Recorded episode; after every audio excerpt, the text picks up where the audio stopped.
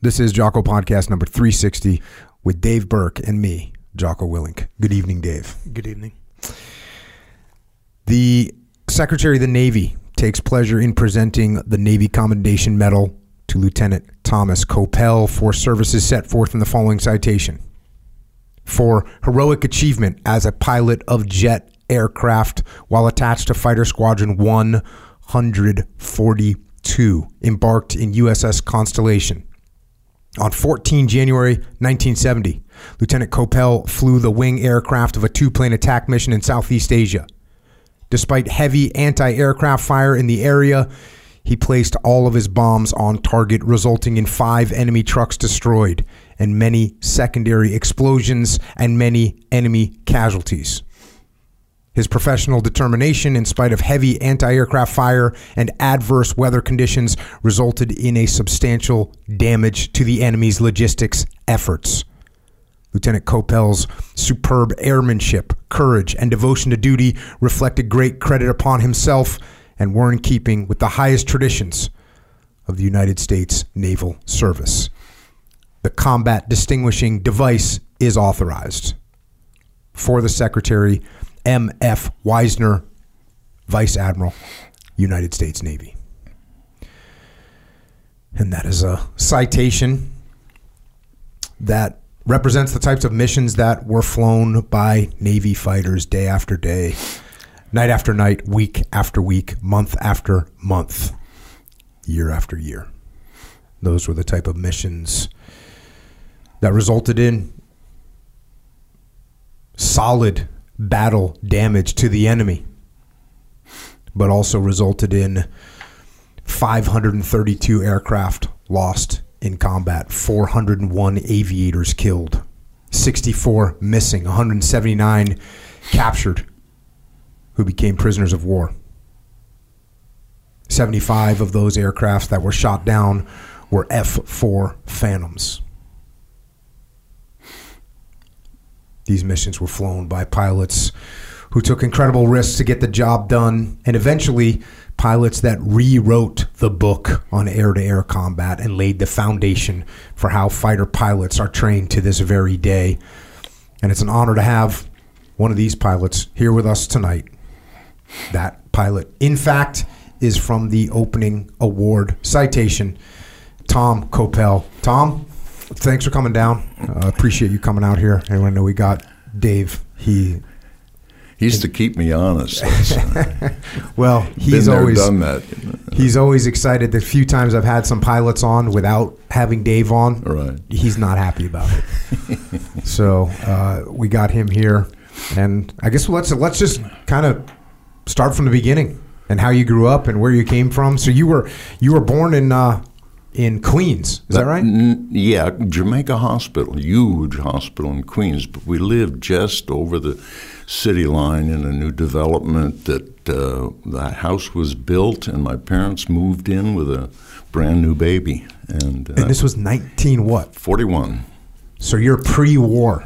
Yeah, and my dad was not drafted because of me. he was uh, an insurance underwriter in the financial district of insurance district of downtown downtown uh, Manhattan, uh, Nassau Street, and those places down there. How and, and much- a, and a nice guy, I have to say. Well, that's good. How how much? Um, you know, so you're born in 1941. Prob- I'm assuming before the war started, before Pearl Harbor. I was yeah August, and Pearl Harbor was in December Okay. that year. Do you? So as you're growing up, is there any part of World War II that you remember? I remember my mother telling me that the war in Japan was over. I don't remember her telling me that the war in Europe was over. Uh, um, the, on the other hand, since I was four years old and I had a brand new sister, they sort of left me alone. And I would go down to the corner, believe it or not, on what was then, I guess it probably still is, Hillside Avenue. And I used to see lowboy trucks uh, with uh, Grumman. Uh, I assume they were F 6 uh, fighters um, with the wings removed. They put the fuselage and then the wings on the side. I think the engines and the propellers were on them, but obviously they were on their way to South Pacific. And you ask your mother, "What the heck is that?" And You know, she would say, "Oh, they're going to war and stuff like that." So. Uh, I, I assume that was 1944. Mm-hmm. Uh, I was three years old, sitting on the curb, and that's the first I remember of any of that. But they told me that both Grumman and Republic were out in the island at that time. I guess it was you know, farms.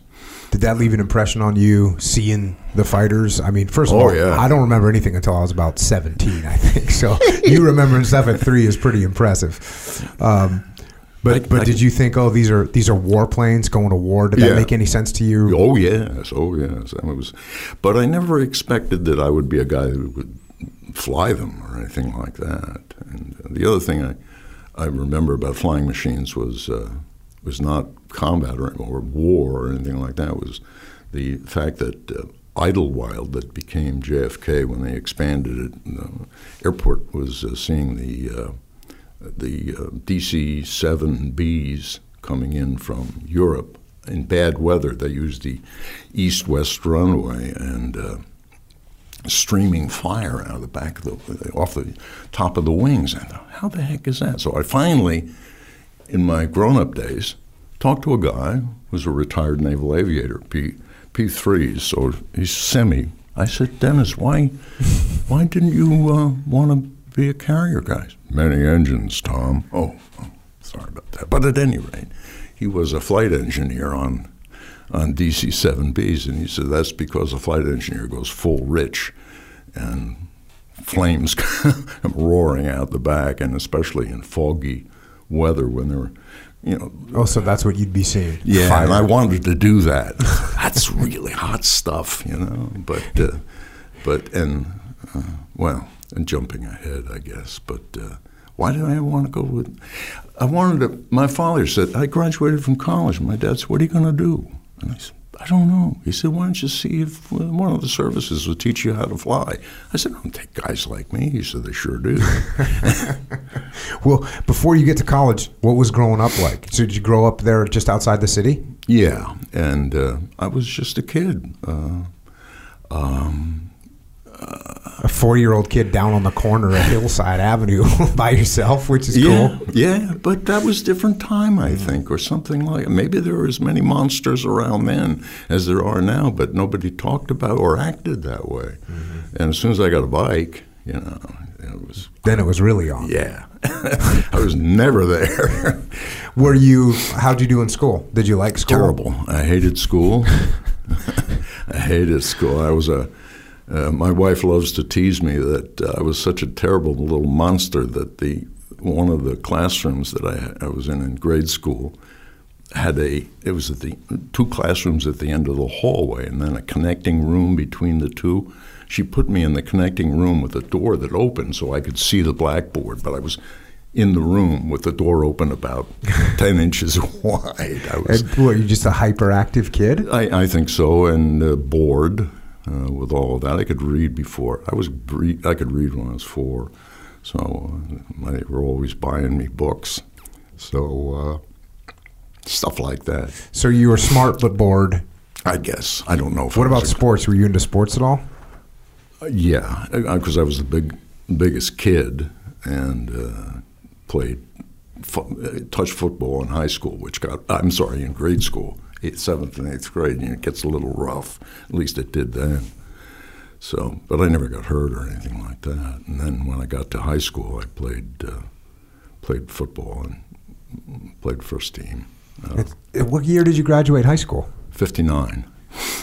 So you grew up in like the iconic That's right. 50s. That's right. When you see those movies, or you just I think it's awful. why is it awful? the clothes that they wear and the, the nostalgia, the cars you, we realize I do today are death traps. Hmm. You know, but they, they bring huge money. These cars in the fifties. Did you? Which one did you have? You must have had one. Did you have one? Well, I guess maybe not in the city.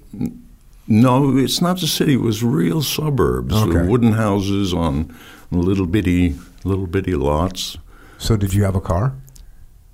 Uh, no, I. You know what? I never owned a car until uh, I was uh, in flying school in Big Spring, te- yeah, Big Spring, Texas.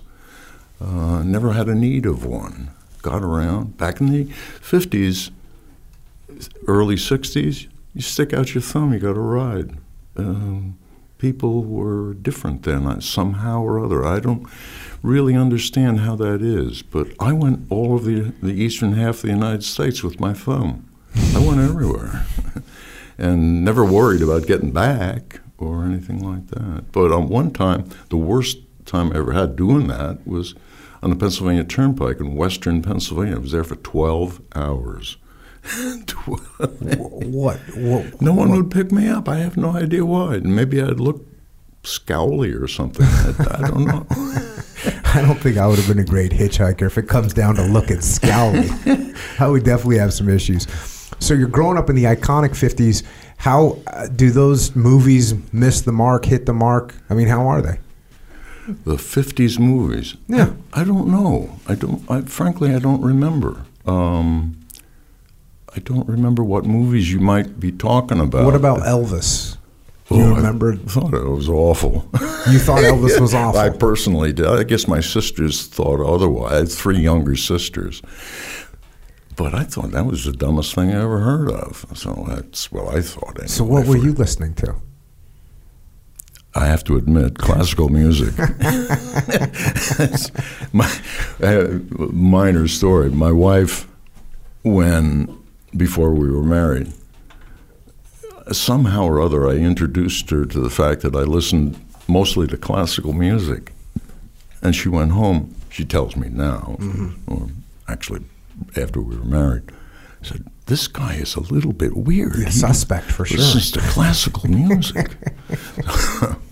I don't know. I've Rimsky-Korsakov, Scheherazade that everybody knows. I was really intrigued by that. So, so I listen to classical music and still do today. So whatever. So the rock and roll thing was not your scene. Not until the California, the British invasion and uh, in California, and that was altogether different. Okay, uh, we'll get there. so you you you graduate from high school 1959. So right. you lived through the Korean War as well. I remember it well. I remember being in Boy Scout camp when they announced the uh, armistice uh, had uh, just been signed that morning or whenever it was. So it was that was a big deal. Everybody cheered. But you still didn't get the uh, the impression that that was something that you might do one day. No, no, there was no military uh, tradition in the family at all, except for um, a grand uncle maximum nice guy who was a graduate of the same college as Donald Trump graduated. It still exists in New York State Military Academy, I think it's called. And he, but he graduated in 1936 or something like that, and he was part of the last combat cavalry regiment in the United States Army. Dang. And it was disbanded I think in 1939 as the storm clouds were gathering and they disbanded that unit. But that was that was officers with real swords and two horses each and all the rest of everything else about that. Uh, but that was a combat unit, not a display mm-hmm. unit. It was the last one. He wound up in Iceland for the duration of the war, deriding the whole experience. But I only realized in my grown up days that if Hitler had won the Battle of Britain, Iceland was next. Mm. And uh, they probably, no doubt, knew that, but they all. I went to a reunion with him at one point, and uh, they all derided their experience there and so forth. But they, they would have been the first to be killed in the first super German raid, no doubt, on on Iceland to flatten the place. Yeah, we used to get a similar thing in the SEAL teams where you'd get some platoons would be going over to Iraq or Afghanistan, and some other platoons would be going to like Guam or some somewhere where there's no war going on. And of course, all the guys that are get sent to Guam are just angry that they can't be in Iraq or Afghanistan. And meanwhile, the guys in Iraq or Afghanistan are freezing or, or, or sweating to death or they're getting shot at or whatever. So yeah, they use real bullets yeah, here and yeah. stuff like that. Yeah. yeah. But that's what, you know, that's what people join the, the SEAL teams for. And, yeah. And uh, apparently the horse cavalry as well. Yeah, it was for real, swords and the whole deal uh, with uh, with those guys. And he was a wonderful man, wonderful man. Um, uh, when sisters were born, I got farmed out with him twice in the summertime, and uh, uh, he worked in uh, Lower New York State, Binghamton and Elmira, those places around there, and he had grand aunts who had a truncated farm there, and he farmed me out with right. them. you were just slave labor, and I had fun. Summertime. I had kid fun uh, being a kid with cornfields and ponds and stuff like that all over the place there. and then where'd you end up? So where'd you end up going to college? I went to Albright College in Reading, PA. Uh, a commuter for me, a very small college at that time, 850 students at that time, and uh, now it's about 12 or 1300, maybe a little bit more than that. But uh, wonderful teachers there, absolutely wonderful, especially the men, but one notable woman uh, who uh, was a pacifist of all things, but she was absolutely a wonderful woman. And uh, so what made what, what? How come she left such a big impression on you? Because uh, she was so straight. I'd never met a woman quite like that. She was straightforward and thoughtful and aggressive. Uh, I like a woman who is my wife. uh, tells you what's on her mind immediately. And she was that way, I guess. So. And she was a professor there. Yeah, she was. What was she teaching? English, uh, English and speech, and uh, you got to be. You got. She changed you uh, with her professional abilities and so forth. And I remember sitting there arguing with her silently. Uh, no, uh, a, a 10 minute lecture about using the atomic bomb in Japan. She was opposed to that. And um, I don't think she had read notably or widely enough about all that. And uh, I had at that point and uh, was opposed to that. But still, I, I thought she was really great point of view uh, sort of thing. And what what were you studying?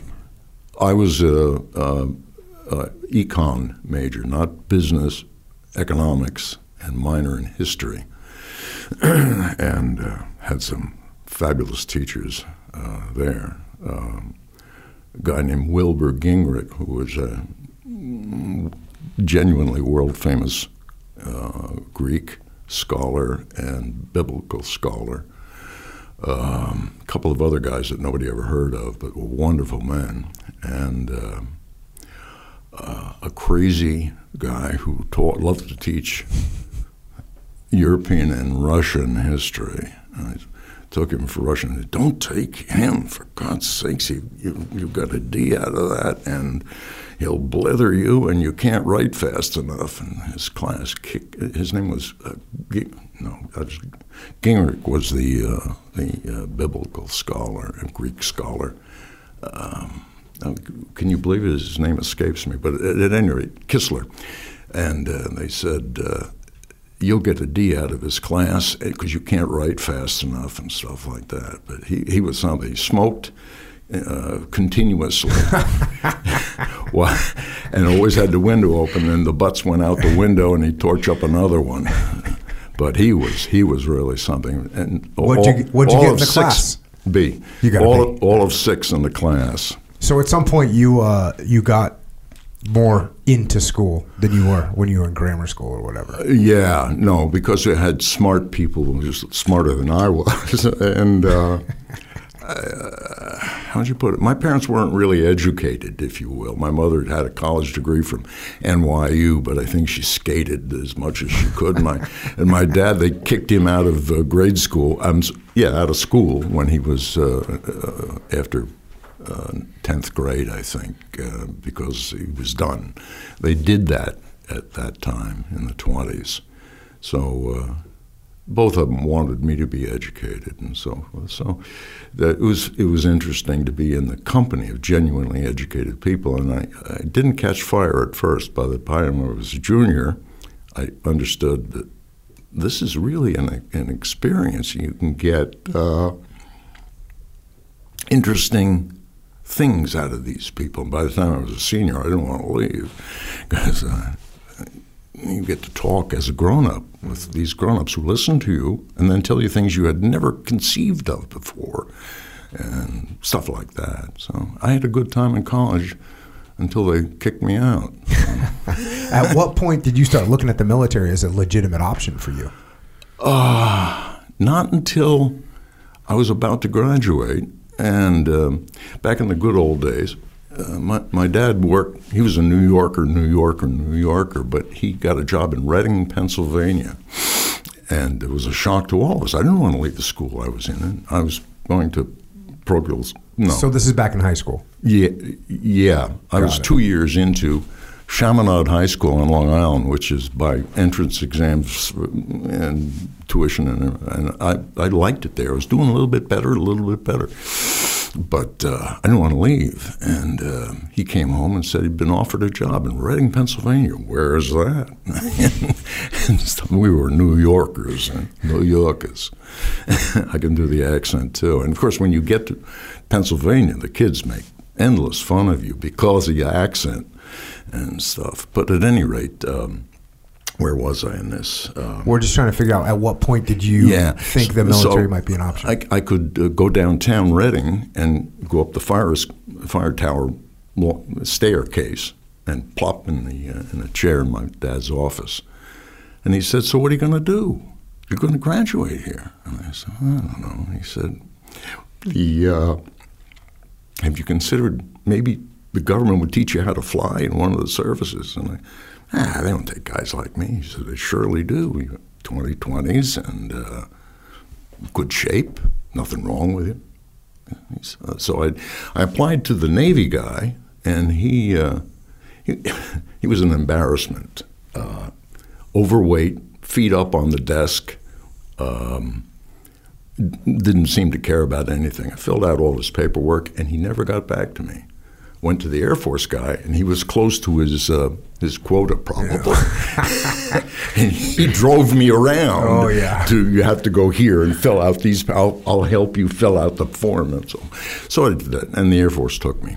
So, uh, but uh, the uh, uh, what was the question? Uh, well, that that, that was yeah. the question. The question Yeah. was, how did you first get so the my dad, my dad said, "Uh, "See if you can learn how to fly," and he didn't know how to fly. So did they have like a contract that made you a pilot? Was that part of the enlistment process? Um, they they when they said uh, we like everything you do. Now you have to fill out a, uh, um, a preference sheet, and you can put whatever you like in there. We suggest this list of stuff over here, and then you make them one, two, and three choices. I said, well, I, I want to be a pilot because that's what I'm doing this whole thing for. He said, well, most people put in navigator for second and then something like, I don't know, auxiliary aviation or something like that. And I said, well, that's not why I'm here. So I put pilot, pilot, pilot, one, two, three. Funny thing, too, the B 52 squadron I was later in was a guy from my college class. And I said, Danny, what are you doing here as a navigator? He said, Well, they told me put pilot first, navigator second. And I said, You don't wear glasses or anything. He said, Well, that's what they took me as. I said, Well, I didn't want to rub it in, so I just let, let it alone. So what was your indoctrination to the Air Force then? I went to their OCS in uh, in uh, San Antonio. It's not at Lackland. It's I think they call it the Medina base. It's nearby. And went through that. That's three months. Was it was it a shock to your system? Were you wondering why the hell you did this? What- Well, I was fortunate. There were several uh, uh, enlisted, previous enlisted guys there, and I, I thought they know the ropes. Do whatever they do. So that's what I did, and I, I s- and then they said, if you uh, uh, play a musical instrument, put your name on this list. And I said, oh, don't. Guy told me don't volunteer for anything before I went in. So I found out the the the guy was running this thing. He loves to have live music for any parades that he has, and if you can play a musical, get your name on. it. I did. So there What were. instrument did you play? I play the trumpet and cornet. Okay. I can play baritone. I can play alto horn or French horn or any of those. But I dropped that, you know, for a long time midlife. I'm back into it now. Anyway, you got out of everything. you straightened up your uh, your your digs and your bed and whatnot. And uh, when the Saturday morning inspection happened, we had rehearsal, that was uh, they, if you will, all knew that. So, So this is 19 what? 1963? no, no, uh, 65. January 65. Because, see, when I graduated, I graduated in August because I was having too much fun that by that point in, in college. I found this, you ought to take that professor's history course. He's really interesting. And you should take comparative economic systems because you should do that. And I didn't have enough credits. I had two. If you needed 150, I had 175. But you don't have enough in your major or in your minor. You had you took that course and you got a good grade, and at any rate, so I wound up graduating in August. But um, how to get into that? So, oh yeah. so it's 1965. So you're starting to hear about Vietnam. You guys must be talking about no, Vietnam. no, because that happened in January of '65. Yeah. in summer of '64, I worked through college at a small uh, summer stock playhouse because I was in the drama club in college, and um, you meet this guy and meet that guy and so forth, and uh, all very legitimate, if you will, good people, not these sorts of flaky, dumb people that you might think of when you think of theater sort of people, you know.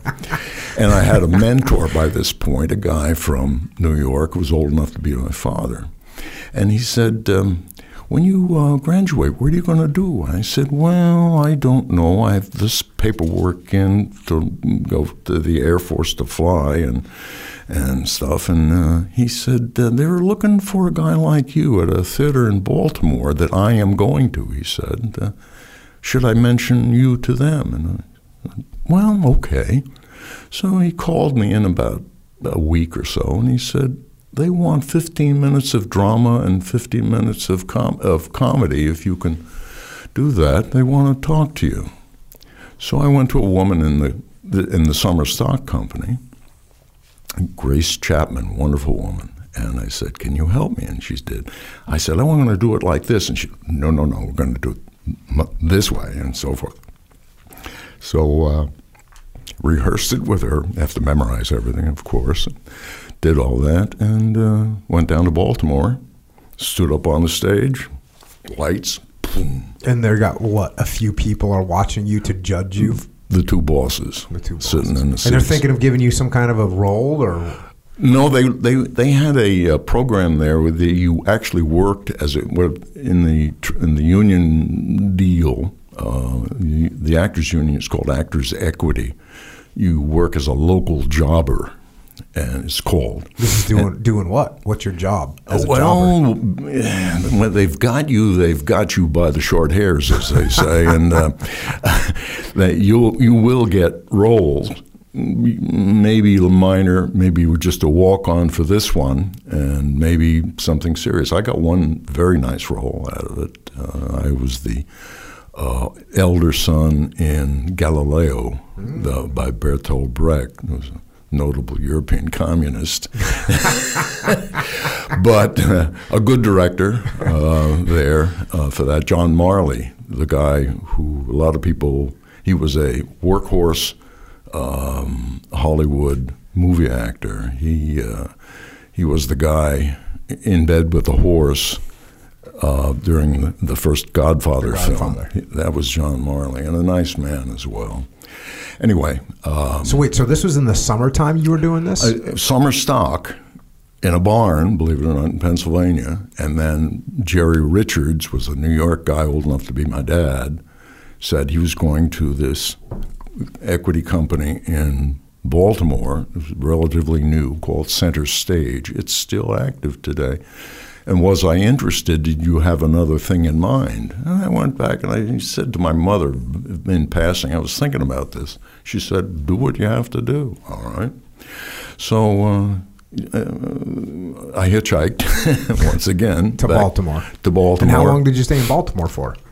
Only until uh, I got a big fat envelope in the mail from DOD, and and it said, "We will teach you to fly if you want to." And of course, the draft was there, and I had already called the draft board, and I said, "Where am I?" And they said, "We can't tell you by the law, but I'll tell you this: you're close to the front of the drawer." I remember that very well. And I thought, I got to do something about this. I wonder what to do about this. And I, I went to a fellow uh, guy who was in the same position I was in the company.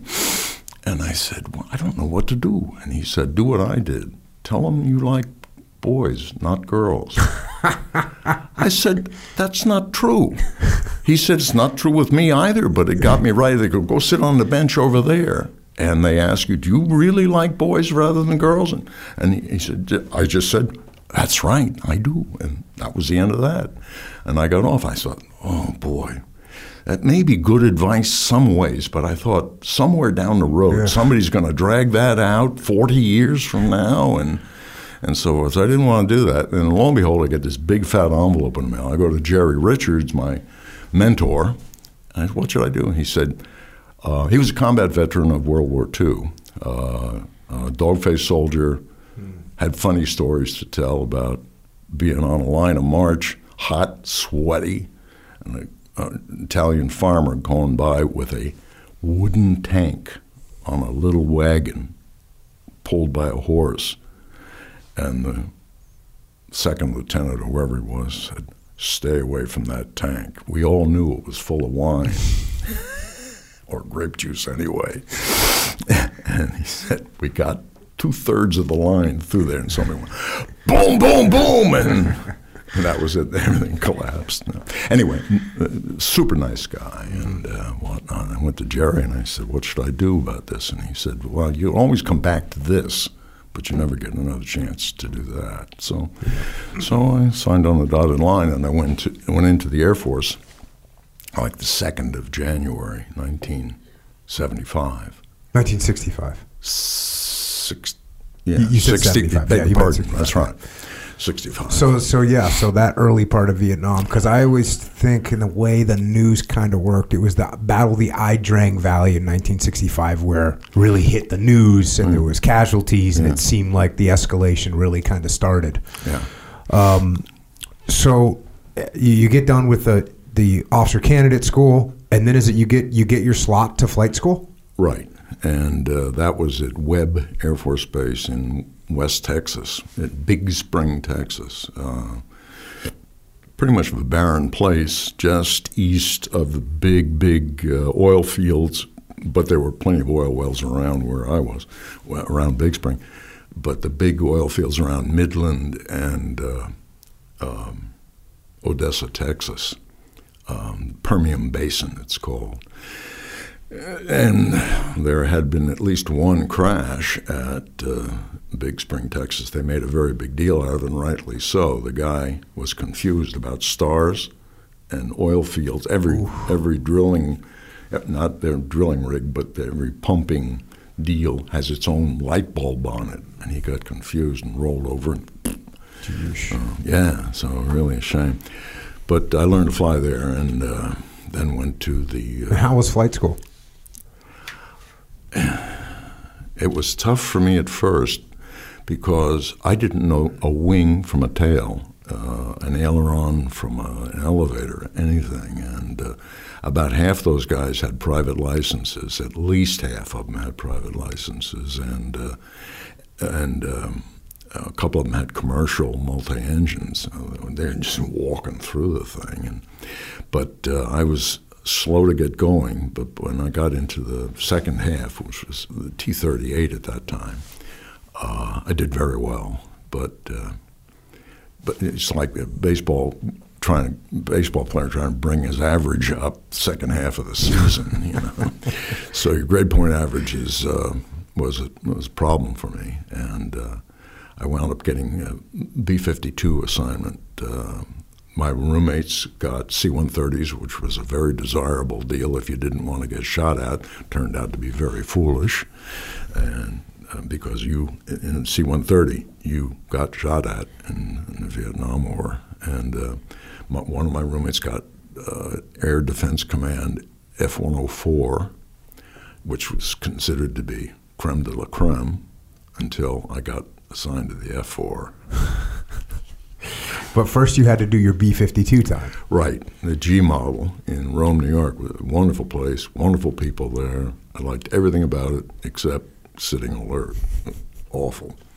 So this is now, what, 1966 or so? Yeah, that's right. And you're assigned to the B 52 uh, squadron in Rome, New York. Yeah.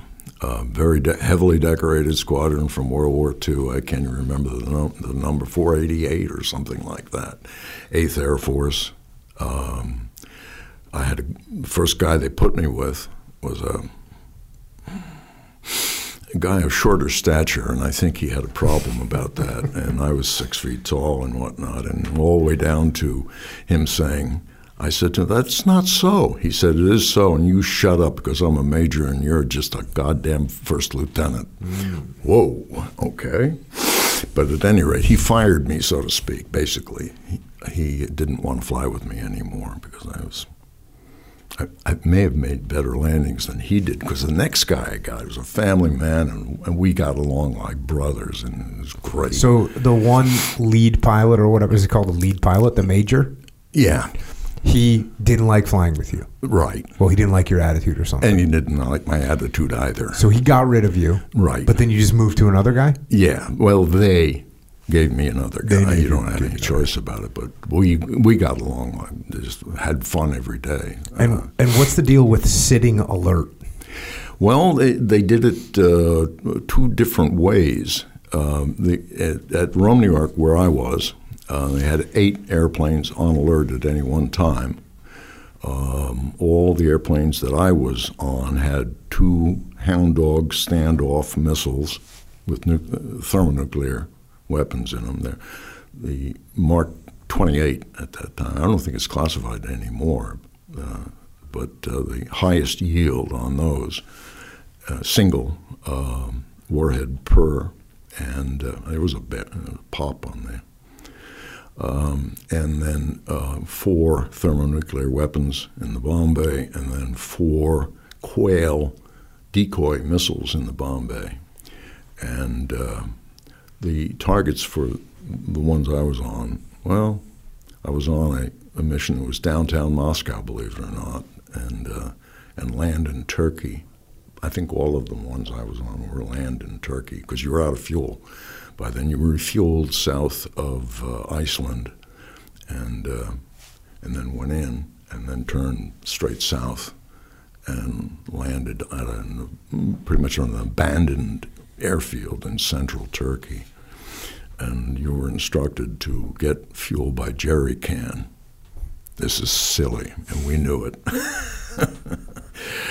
the jerry can was not enough. You had eight J57s and a B52, and the H model had modified J57s that were fan jet engines.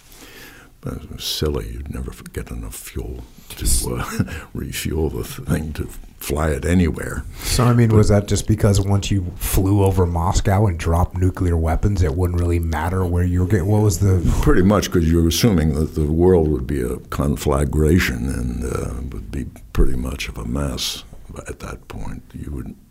Truly, a thermonuclear war would have finished by that time, I guess, uh, and everything would be would be an awful, awful mess. And are you sitting? Like, are the are the weapons loaded on the aircraft, just Abs- sitting there staged? Absolutely, positively, with an armed guard on every airplane, walking around underneath every airplane, twenty four hours a day. Was there any events that would heighten your readiness?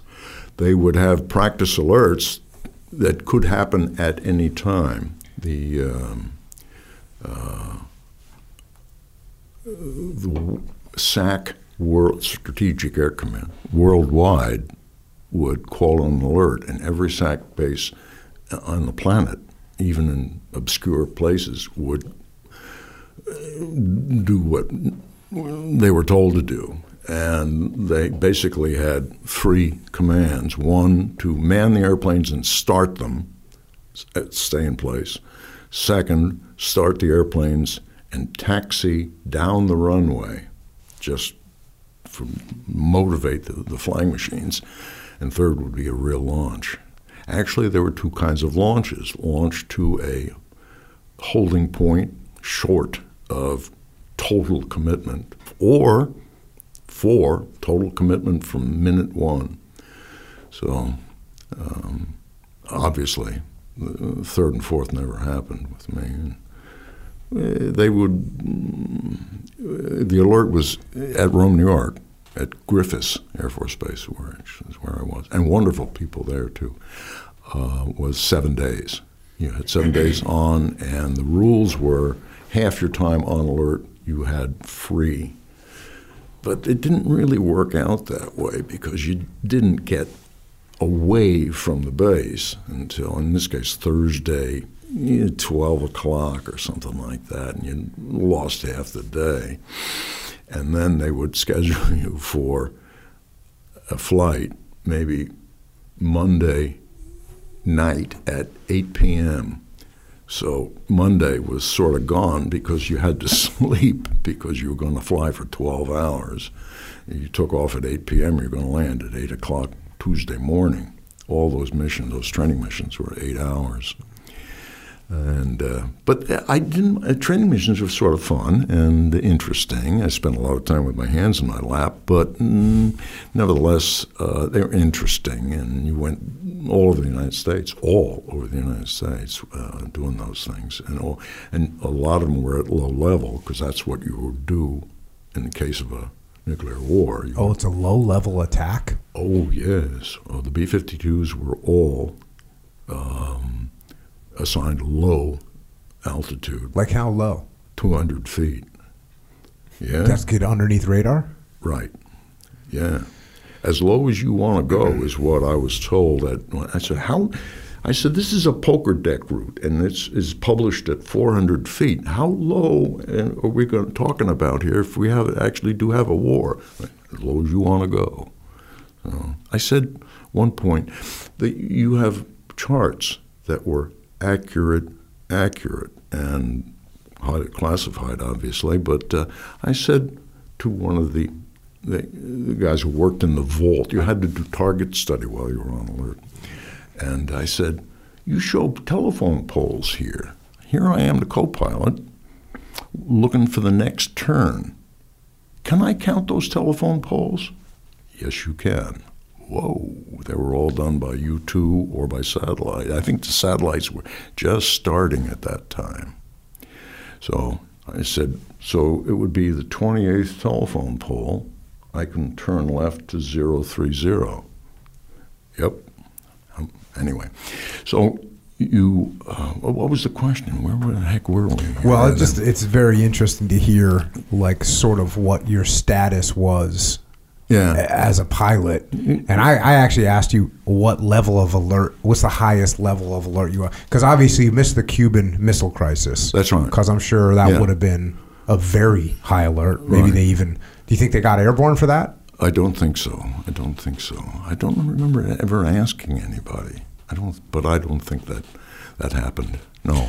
And that had to be a little bit of a strange uh, uh, weight on your shoulders to think about, uh, especially with your background with your English teacher that didn't like the atomic bombs dropped on right. Japan. Right. And here you are with a mission tasking that if you get this mission, you're going to fly and annihilate you know, basically the world. well, I have a little bit of a funny story about about let's, exactly. Let's hear. Let's we hear how the, that turns into a funny story. I like that. In the G and the H, we had the gunner up front, and the gun, the guns that were in the tail. So these are the G and H models of the B fifty two. Right. And up to that, the gunner rode in the tail, and uh, if he were to bail out, he would jettison his turret, which weighed something like two thousand pounds, everything, his ammunition and his and his fifty calibers and uh, everything short of his seat.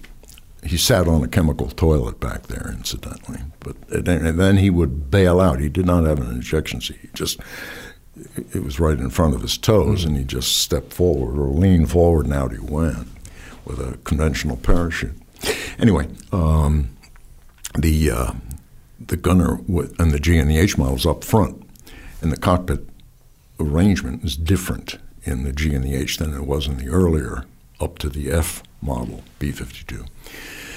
The G's no longer exist. They, they went with the Strategic Arms Limitation Treaty. The, the G's got pictures of them getting their wings cut off, that they took airborne pictures of all that, so comply with the Russians. the Soviets. Yeah. But at any rate, the G and the H internally are the same, and they have and the the ECM officer and the gunner ride facing backwards, and. Uh, uh, I was going to. Oh, yeah. So on your charts, when you do your first day of alert target study, it's the same charts every time. The gunners, he's sitting across the table from me. I said, what? Oh, you have LPBN, that means something, and E E3 5, that means something uh, across the route of flight. And I said, LPBO. It's in the same lettering, stencil, same ink, same everything. I said, What's LPBO? He said, Last point of bailout. I said, That's over Finland. He said, Exactly right. I'm not going to anybody's nuclear war. I'm leaving over Finland. I'm taking the seat pack with me with the 22 rifle, the sleeping bag, and everything. I'm out of here. but it never happened. So he was he was a E six enlisted guy and nice family man and everything else. But he said, "I'm not going to nuclear war. You nuts."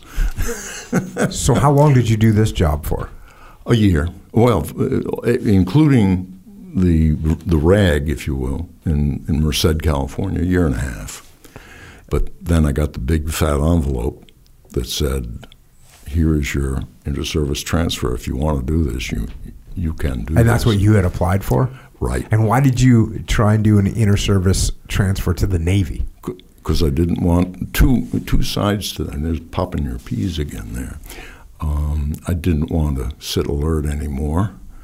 Um, I didn't like riding around with my hands in my lap. Um, and going way back, I had this idea in the back of my head. My first cross country in the T 37 out of Webb Air Force Base, we stopped somewhere, I can't remember. And there were two Navy guys there wearing golf shirts underneath their flight suits. And through the open door, there were two A4s parked out there, and they said something like USS Independence or USS, who knows, Forrestal or who knows what. I thought, isn't that hot stuff? These guys can go to sea with those things and go, I don't know, anywhere they want. That's hot. And then I saw the back of a Proceedings magazine. Proceedings used to be magazine size. Then it became smaller format, but it showed an A4 looking over the A4 shoulder, like the wingman or something like that, looking over, and he's on short final for a carrier. And I thought, that's hot shit. so that did it. And was it hard to put in that inter-service transfer? Was it pretty straightforward? Well, they bounced it back at me. So, oh no, format's wrong. It has to be this way and that way, mm-hmm. and have to do that. And I said, fine. Well, what do you want us to do? I said, well, you tell me it's wrong. I did it according to what was in the publications library. You do it. I said, well, I guess we have to. And they did. And then I signed everything the second time, and then away it went. And you got straight into the pilot pipeline? Well, no, I was, you know, when you're a military officer, you are an officer of the United States. You're not an Air Force officer or a Navy officer or even an officer of the, there's a land survey and mapping service. They have military uniforms. You are an officer of the United States. So it isn't like you change services. You change uniforms and you change terminology and you change verbiage and the name of your grade changes from first lieutenant to lieutenant junior grade, but um, they can put you anywhere they want. You can be a, a SEAL who's a lieutenant commander, and they can say, Guess what? We want you in the embassy in Tunisia, and it's only going to be six months. But you'll be wearing civilian clothes, and you'll be responsible for thus and so and thus and so. And I can do that because remember, you're uh, appointed by the President of the United States. You're going to serve in that capacity. But so that's what happens with an inter-service transfer. And I was told that you, when they, they, you make the transfer, it's basically a, a, a long table meeting of senior service I'll, i have a doc who wants to come over to the Air Force, and mm-hmm. you have a, a, junior lieutenant who wants to go Navy. I'll swap you for those two. Okay, that's fine. You do that, and so forth and so forth. And that's the way it's done, but every six months or something like that. And it probably goes on right now. I don't know. But, but, but you ended up with the pilot slot somehow. Yeah, well, I had orders to King to uh, Kingsville, Corpus Christi, and uh, wound up standing in a guy's office, nice guy, with the lieutenant commander. Um, view of the parking ramp with S2s, Stoofs, parked behind him, piston engine anti submarine airplanes. It was a training facility for them. And a couple of lieutenant commanders standing over here, and me standing right here in front of his desk. And he said, What are we going to do with you? I said, I, I don't know. I just have these orders. He said, You flew jets? I said, Yeah. He said, Well, then we send you to Kingsville. What should we do with him? what happens if he can't get aboard? I thought, I will get aboard. so, what's Kingsville? Uh, Kingsville are two advanced uh, training bases. I think there is Beeville still active. Beeville's close, still Kingsville. Yeah, and Kingsville is bigger than ever. And the Navy advanced. At that time, they were F9s there, and I went over to Kingsville and introduced myself and dropped my orders on the table, and so to speak, and all very nice. And looked out the window, and they had these ancient airplanes, F9s, Korean War vintage. Oh boy, what ancient equipment here. There was more fun to fly than you can imagine. You put the power up all the way and leave it there, and it's like your brother's MG with a little four cylinder engine in it was so much fun to drive, but underpowered. Same way. Fun, fun, fun to fly. It was truly a flying airplane with a with a wing, airfoil wing, and everything else. And you fly the, get into the Phantom, and you find no, this is a machine. This now, is different. Now, now at this point, you're hearing about Vietnam. Vietnam's now is right. 19 what oh, 1967. Yeah. Mm-hmm. So now you know what you're in the pipeline. Your goal is to be a fighter pilot. You know that that pipeline yeah. ends up in Vietnam. Yeah. So your detailer calls you on the hall phone in the BOQ, and I was I think I was a lieutenant by this point, maybe not senior lieutenant, junior grade anyway. I had two rooms, and um, and private bath. And it, you were in Kingsville in those yeah. They, I was, yeah. Big, solid BOQs there, very nice and uh, whatnot. But you, when you took a shower, the, the water was so bad, the groundwater, it smelled like ancient sauerkraut. Remember that? it was awful. At any rate, um, uh, where were so we? So, at what point do you get assigned to go to the the rag for F4. Uh, well, the, your detailer calls you on the hall phone of all things, and you know, put Tom Kopel on. He's in room B7. Uh, the guy comes in. Hey, Tommy, you got a phone call. It's my detailer again. He said, Tom, we really want you in the A6. That's just for you. Same as the B52. You have experience with offsets and everything else. It's going to be perfect. I said, I don't want that, Bob. You know that. Call me back next. A series of phone calls. The last one was the same thing. Tom, you're perfect for the A6. By now, you probably looked around, talked around about it. That's a heck of an airplane. Yeah, I know, Bob. I still want to fly the F four. okay.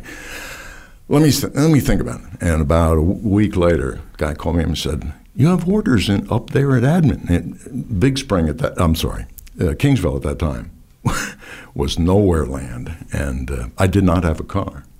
I said, "It's up at the other end of the main drag that paralleled the hangar area." walk, walk, walk, walk, walk. I said, well, first of all, I said, Fred, what do my orders say? I wouldn't look at them. It's none of my business. Oh, gentlemen don't read each other's mail. So I walk up there, and here I had F4 to Miramar. So And the F4, what year did the F4 come out? What year was that? uh, I think the first prototype flew in '58. Is that right? I think. That sounds about right. Just just real quick. All right. so you're you go through all Air Force training. You're a B fifty two guy, and then you CQ in the F nine. yeah. What was that like? I mean, they're worried that you can't even get aboard, right? And and Yeah, you're like, yeah. yeah. So what was that like? Well, I guess my uh, FCLP was okay, Mm-hmm. um, and uh, when I fir- first time out FCLP, I think this is baloney. I can do this and so forth. And the guy comes back and he says, "Well, you were this and you were this and you were." I thought that's amazing. How do you know that? and so forth. And uh, you know, that's LSOs. They grade you accurately, and their club. Dave knows this. Um, I was an LSO. Oh, okay. they it's hard to get into their club, Right. and and you can't really dispute what they tell you. And after every SC landing, he's in your ready room saying, "Well, you started out high," and and so forth and so forth. So you guys have now both thrown. I, I was wondering if I missed something, but the term "get aboard." what does this mean? Expand on it. Uh, there are guys, I guess, who just say, you're crazy? I'm not going to do that." I thought I didn't realize you had to do that, or I guess that's what happens. Or they're just so, what in, used to be called he, the guy's a plumber and he can't do it. Uh, So, get aboard means you actually qualify in the aircraft. Yeah, get aboard is just uh, language for can you land on the ship? Right. And Got it. Okay, Most that's what I people was can. missing. I didn't. I, that's what I was missing. Yeah, and it's hard. It's just it's it's the phrase of hey, is this guy gonna be able to get aboard? Meaning, can he land his plane on the Yeah. boat? Right. What happens, I think, every now and then is you got guys who go through the whole pipeline. Carrier quals is the last thing you do in training, and- Right. Traditionally, and you could be great at all these things, but if you can't get aboard. You're no good to the Navy That's right. because we land on boats, uh, and so Oh, either getting that or aboard's a send big you to deal. P3s or. Uh, At lea- yeah, in fighters exactly. So So is that what happens? You get sent to P threes. you get i mean now you get sent to you know p3s you go to um, helicopters if you can't get aboard in a jet they're going to send you to some other non-tactical platform that's true I've been talking about this lately. It seems like um, there's certain skill sets that people, some people just can't get through. Like, uh, like for instance, when I was going through SEAL training, I, I, I would say about one out of every hundred guys, they're they're just they're just not going to be able to shoot a pistol well, and they might actually not make it through the training because they can't shoot a pistol. They might be an athlete, they might be great at everything, they might be smart, they can't shoot a pistol. Uh, close quarters combat. There's a bunch of strict little things that you have to follow. And some people, I think that number is about four out of every hundred. This is in, in, in basic SEAL training or SEAL qualification training that they're just not going to get it. They're just, there's not bad people. They do a lot of other things well, but they just can't do that thing. And it sounds like occasionally someone that can fly a plane, someone that can land it on the airfield, someone that can do the turns they need to do in the sky, someone that understands the dynamics of it, but they can't get aboard. They can't land on that aircraft carrier. Right. And then it doesn't matter. that's yeah. No, it does matter because um, uh, you were in, you were a Top Gun guy, but the- I was a, uh, an instructor at Meridian at the end of my career, and uh, I don't remember exactly how or what, but the guy said to me in the friendliest collegial way, if you know if your students can't cut it, it's not their fault; it's your fault. Because if this guy is not the sort of guy we want for tailhook, we'll find a place for him, and he'll be valuable to the Navy. So, in the Air Force is the other way around. It always felt to me like they were trying to get rid of you. they were always rotten to you, except for one guy who wound up being a, I think I put this in my list of stuff. He wound up being a four-star general in NATO in Europe. And, Mm-hmm. uh, he, he I, maybe it was personal uh, self-esteem or self-confidence or something like that. And he was very quiet instructor in T-30, T-38s in the Air Force Advanced, very laid back. He'd say, Tom, uh, come left a little bit more. Or, Tom, let me show you. And he did. And that was his last, and he wouldn't talk to me for 10 minutes and stuff like that. But, but not because he didn't want to, he just let you go until you made him, no, no, no, let me show you something, and stuff like that. So, but at any rate, they always uh, acted like they wanted to get rid ready, whereas in the Navy, if the kid doesn't make it, he's been qualified by us in 16 different ways. If he, if he quits or wants to quit, it's your fault, not his, and so forth. We'll find a place for him in helos, and you have two guys there and stuff like that. So, uh, where the heck were we? So so then so then you do get your orders. You get your F four orders, and I guess I kicked this whole uh, tangent off just by the F four at the time was just like the Mon- ultimate beast. The monster, yeah, that's what I always called it. And then uh, I, I went, I went Miramar, and I remember this like it was yesterday. Check in, do all that. Going to find a place in the BOQ? Forget it. I said, no chance, Tom. so I had to go find a place to live off base and uh, whatnot. But at any rate, uh, VF 121 was the F 4 rag at that time and was the uh, eastward end of the runway there. And uh, I uh, had a couple of steps going through a narrow gate that was always open, and an F four looking. At, you're looking at the tail up the pipes of this thing, and I thought, "Oh my God, I forgot how this is a monster." I forgot, and uh, they had Marines working on them because they were going to uh, Da Nang or Chu Lai to get shot full of holes and eventually abandoned over over there. And they they took the radars out and put lead noses in them uh, at that place, and basically went over the whole thing. And they had Marine uh, Marines mechs working on them there. But I thought, oh my God, look at that thing! And so that's that's the thing. And then I walked to the end of the hangar and. Uh, there were two F-4s taking the runway, and that you, uh, VF-121 at that time was at that end, the east end of the runway, and 99% of the time in Miramar you took off to the west. And two F-4s rolled out on the runway. It was night and early morning, low coastal clouds and fog, just like here. Uh, this is at Miramar, and uh, they ran up, and then they rolled, and then they firewalled, and they went to burner, and then they disappeared into the mist. I thought, oh my God, I am in over my head. but you learn to do it and uh, get good at it. I got pretty good at it. Although, you know, there's a thing about LSOs. Since you're here, So the LSO is the grader, Yeah. basically. That's the landing signal officer. You grade every every landing. That's right. Okay. and you have to call you know, meatball and state uh, for every landing, VFR or IFR or anything else. And he's the guy when you look up and they say one peek is worth 10,000 scans, scanning your panel. Instrument flying is something that's hard to understand if you haven't done it. You cannot make a mistake or you're going to be killed and wreck the airplane. No mistakes allowed in I, genuine IFR, and especially carrier IFR.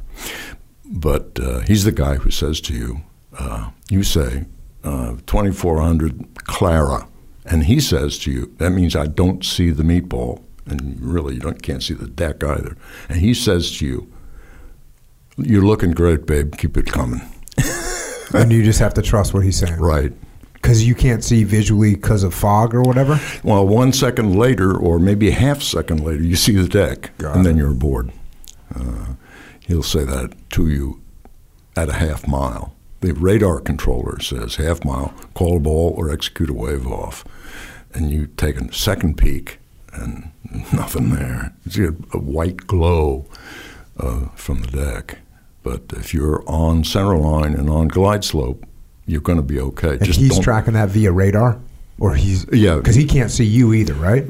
Yeah, what they the ship does it's different now, I think, but it's, it's essentially sort of the same. You have a the F4 had a radar reflector on the nose gear, and the ship's track while scan radar would lock onto that receiver. Otherwise, it might lock onto the wingtip, and that will keep you on you if you flying accurately the way you're supposed to. Everything will be when you break out. You'll be on center line on glide slope with a centered meatball and basically don't don't with a fuel in black oil ship. Constellation was a black in America before it. They were both uh, black oil ships.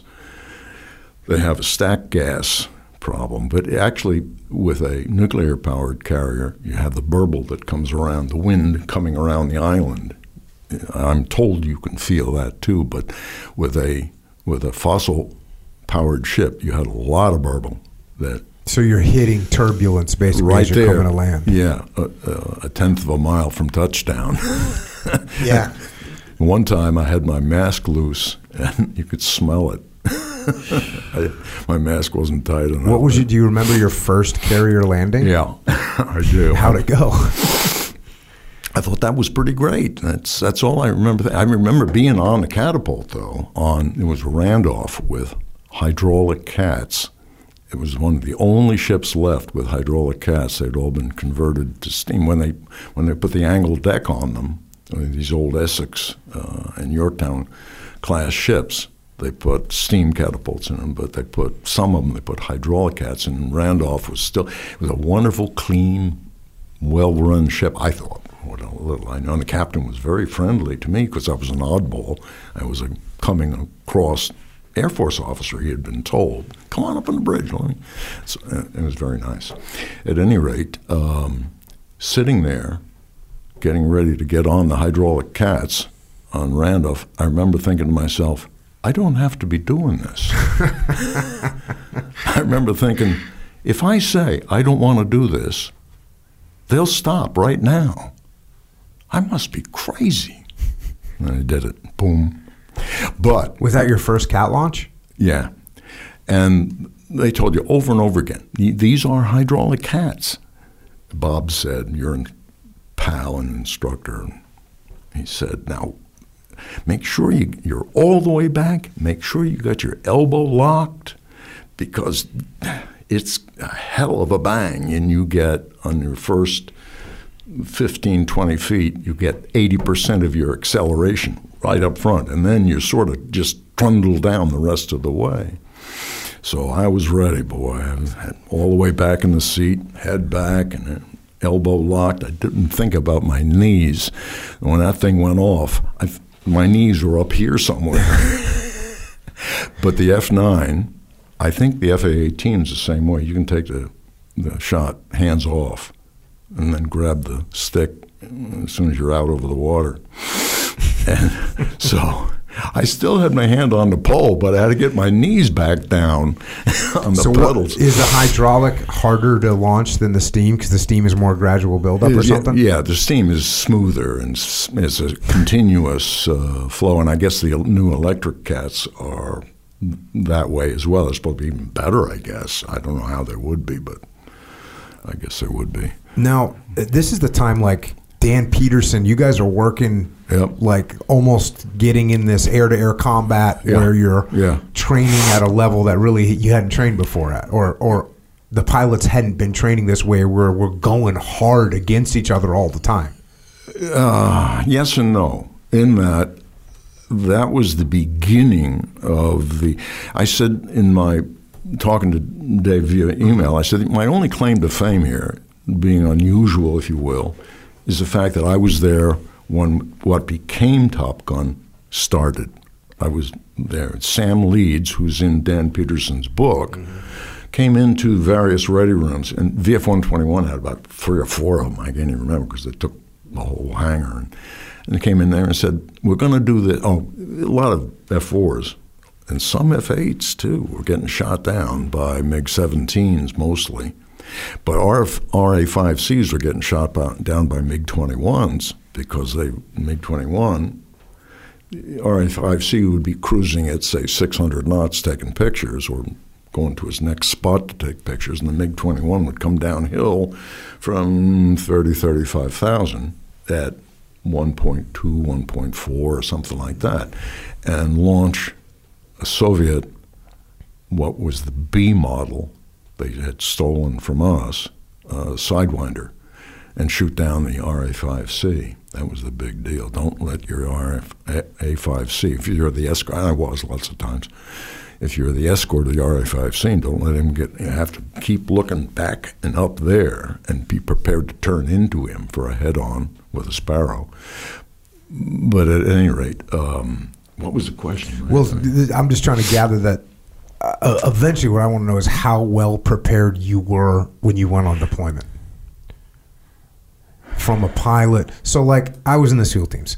We would shoot so many rounds through our guns. Yeah. We would do so many immediate action drills. We would do so many uh, drills and tr- so much training Yeah. that by the time we went overseas, I felt really good. Yeah. I felt really good. And I, I'm trying to figure out where you guys would feel the first time you get on your first combat mission. Well, there's nothing feel- quite like getting shot at the first time. You do remember that. Yeah. But I remember the time they, they, they had some sort of an exercise where you flew down the coast and back up again, and maybe went up as high as Hanoi, and and or or the seaport that Haiphong, at the mouth of the river up there, uh, and, and back, and got aboard, and came aboard. Big exercise. I remember looking out over northern part of South Vietnam and over into Laos, and all that red. I thought, holy smoke, that's for real. It's only every one and every six, but you're not quite ready for that. And the first time you actually see it going by, uh, it makes you an older man immediately, I think. Uh, so, um, I don't, I don't- where were we? So you're, but you're training to get ready to get over there. You're There's no way are you dog fighting? Are you? Oh yeah. Oh yes, yeah, one-on-ones. That's what you did in your training. You left Miramar and went out over the water, and the standard deal was the your flight leader, you're the wingman. He kisses you off. You both turn 30 degrees away, and you proceed until one guy turns in. You can turn in immediately, or you can wait. If you're the younger guy, you wait until the older guy finally turns in because he can't see you anymore. You can barely ah. see him, and you know his eyeballs are not as good as yours. But you turn in and make a head on, and then you can see his wings flash, and he sees your wings flash, and you make a head on pass. But that's not the way it is in combat. When you get into a combat situation, well, statistically, it doesn't matter whether it's World War One, Korea, uh, or the Vietnam War. The guys who got shot down the guys who didn't see it coming. It's like 99% of them. One guy got shot down, let's say. He said, Yeah, he got it on me, and he pulled inside and he unloaded and he got me.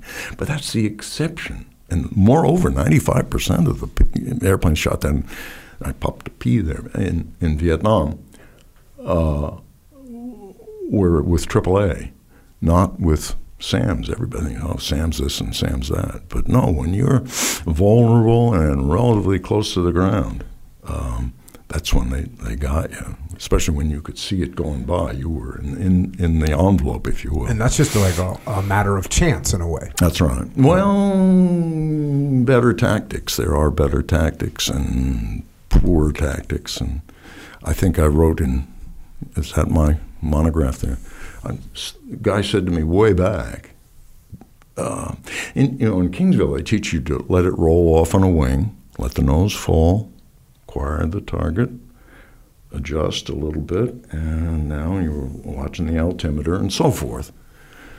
I said, this is baloney. I want to hit the target. I want to put them right in the hole there. So pull down, up, invert, pull down. Some ROs think you're crazy the first time they're in the back when you do this. Pull down as steep as possible. Well, more than 30 degrees? You betcha. How about 60 or 70 degrees? The steeper you are, the safer you are, the faster you are, the better you are.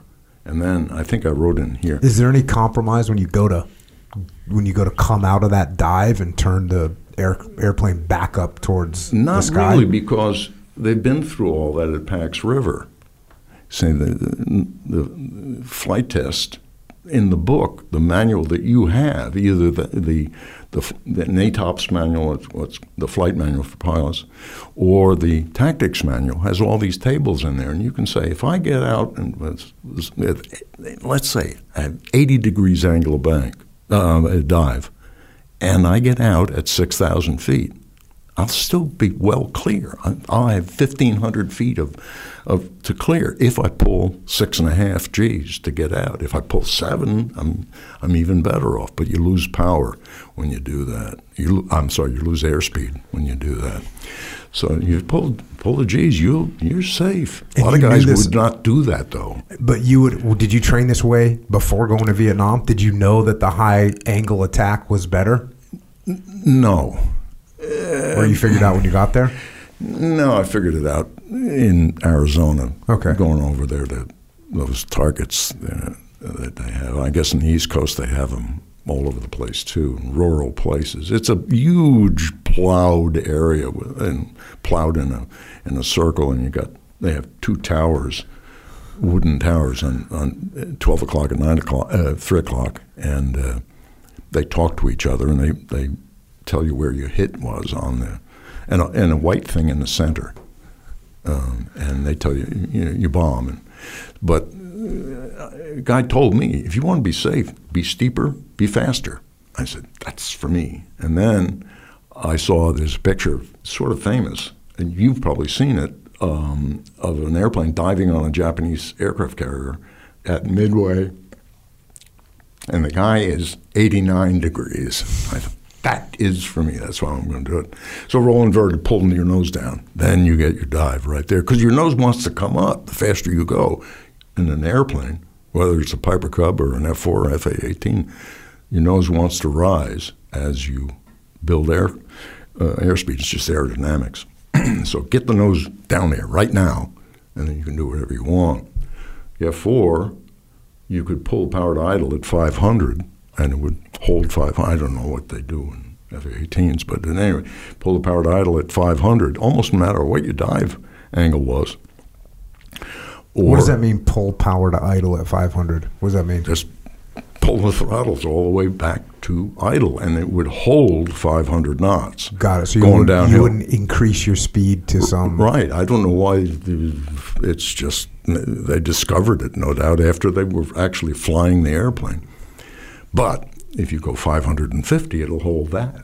So a lot of guys would say 500 is fast enough for me. I just got to pull out of this. But I said, baloney. Look on the charts. You can get out easy.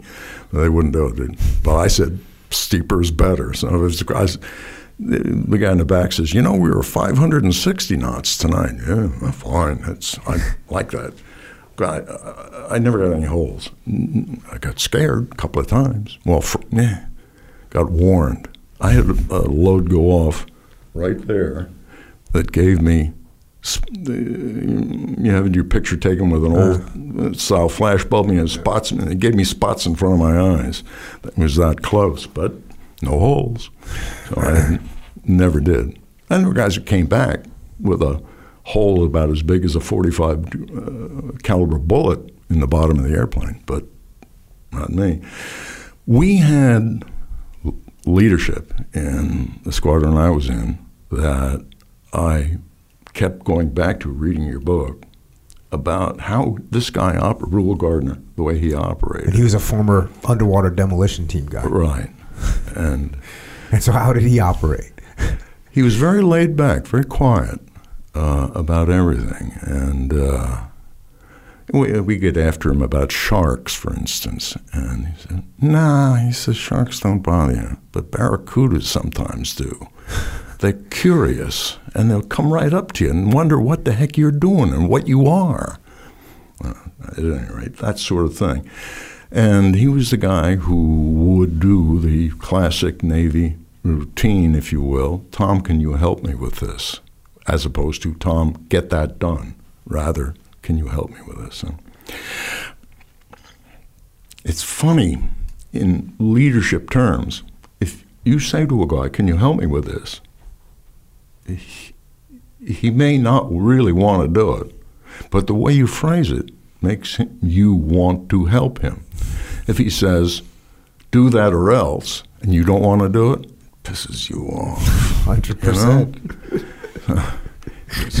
it's, your style, but it's effective um, in in leadership terms. Very effective to do, to use the the old Navy way of doing things like that. I don't know how the Marine Corps operates, but uh, I had a pal who got killed in Vietnam uh, who was told me, "I will be a Marine general."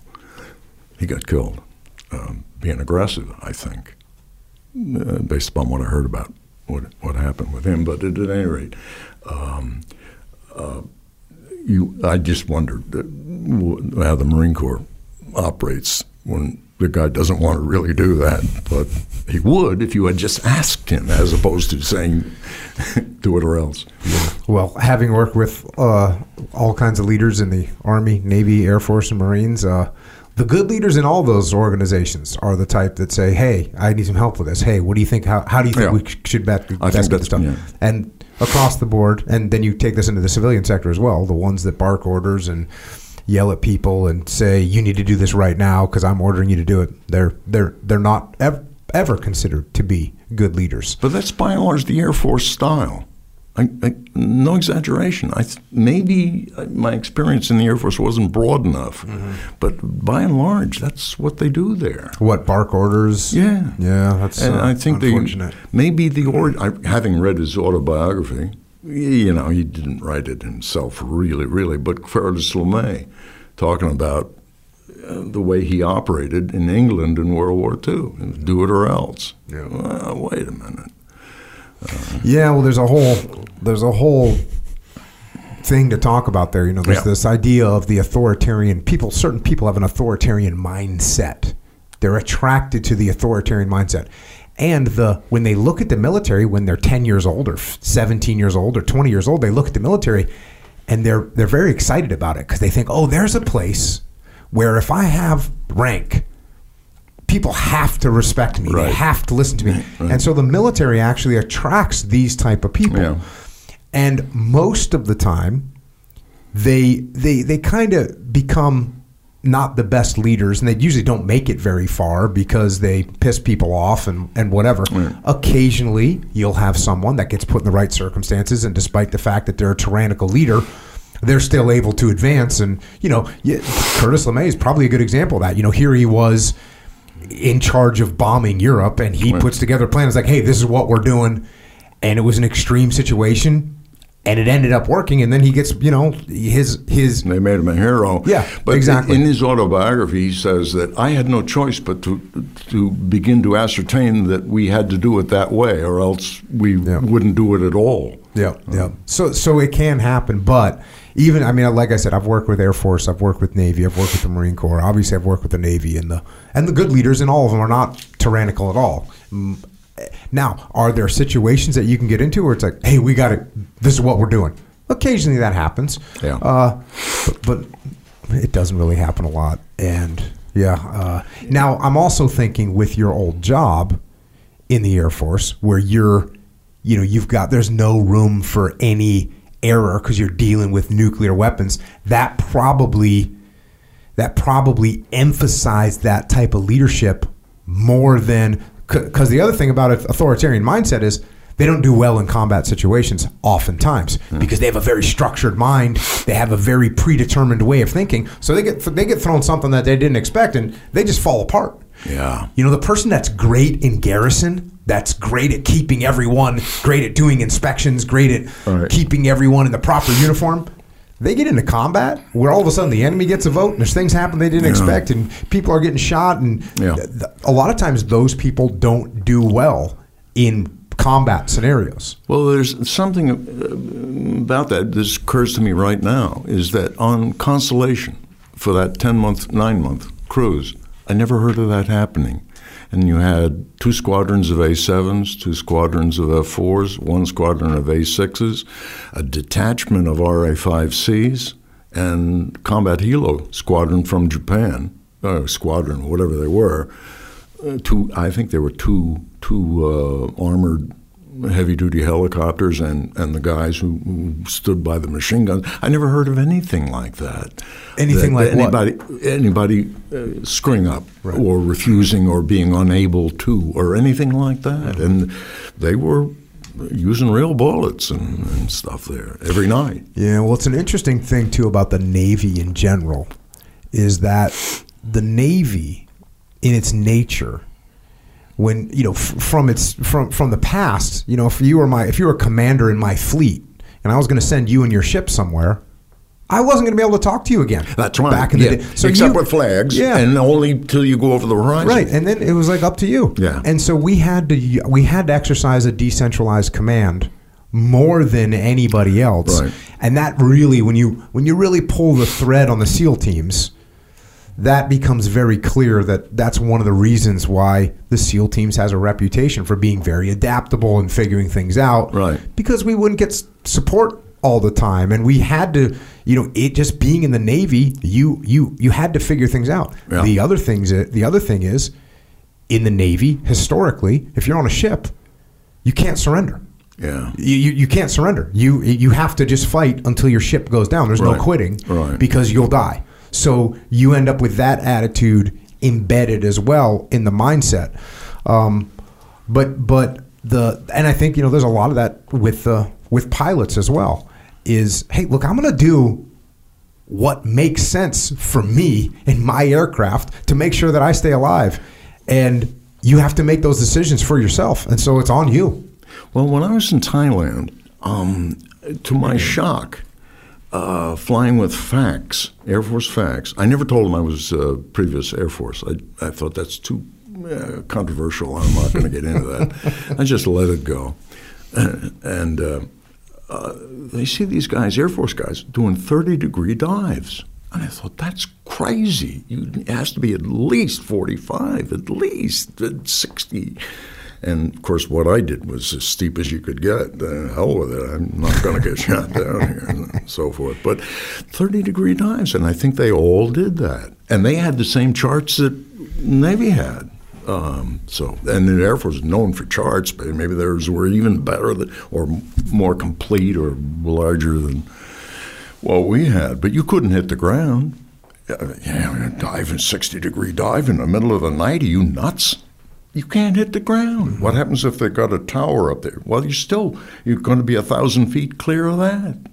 So, um, if you use a 6,000 foot release and a 550 degree dive, a 550 knot dive and 550 knot release and 60 or 80 degree dive, you're not going to hit the ground. Don't worry about it. You won't do. It, it can't. You won't.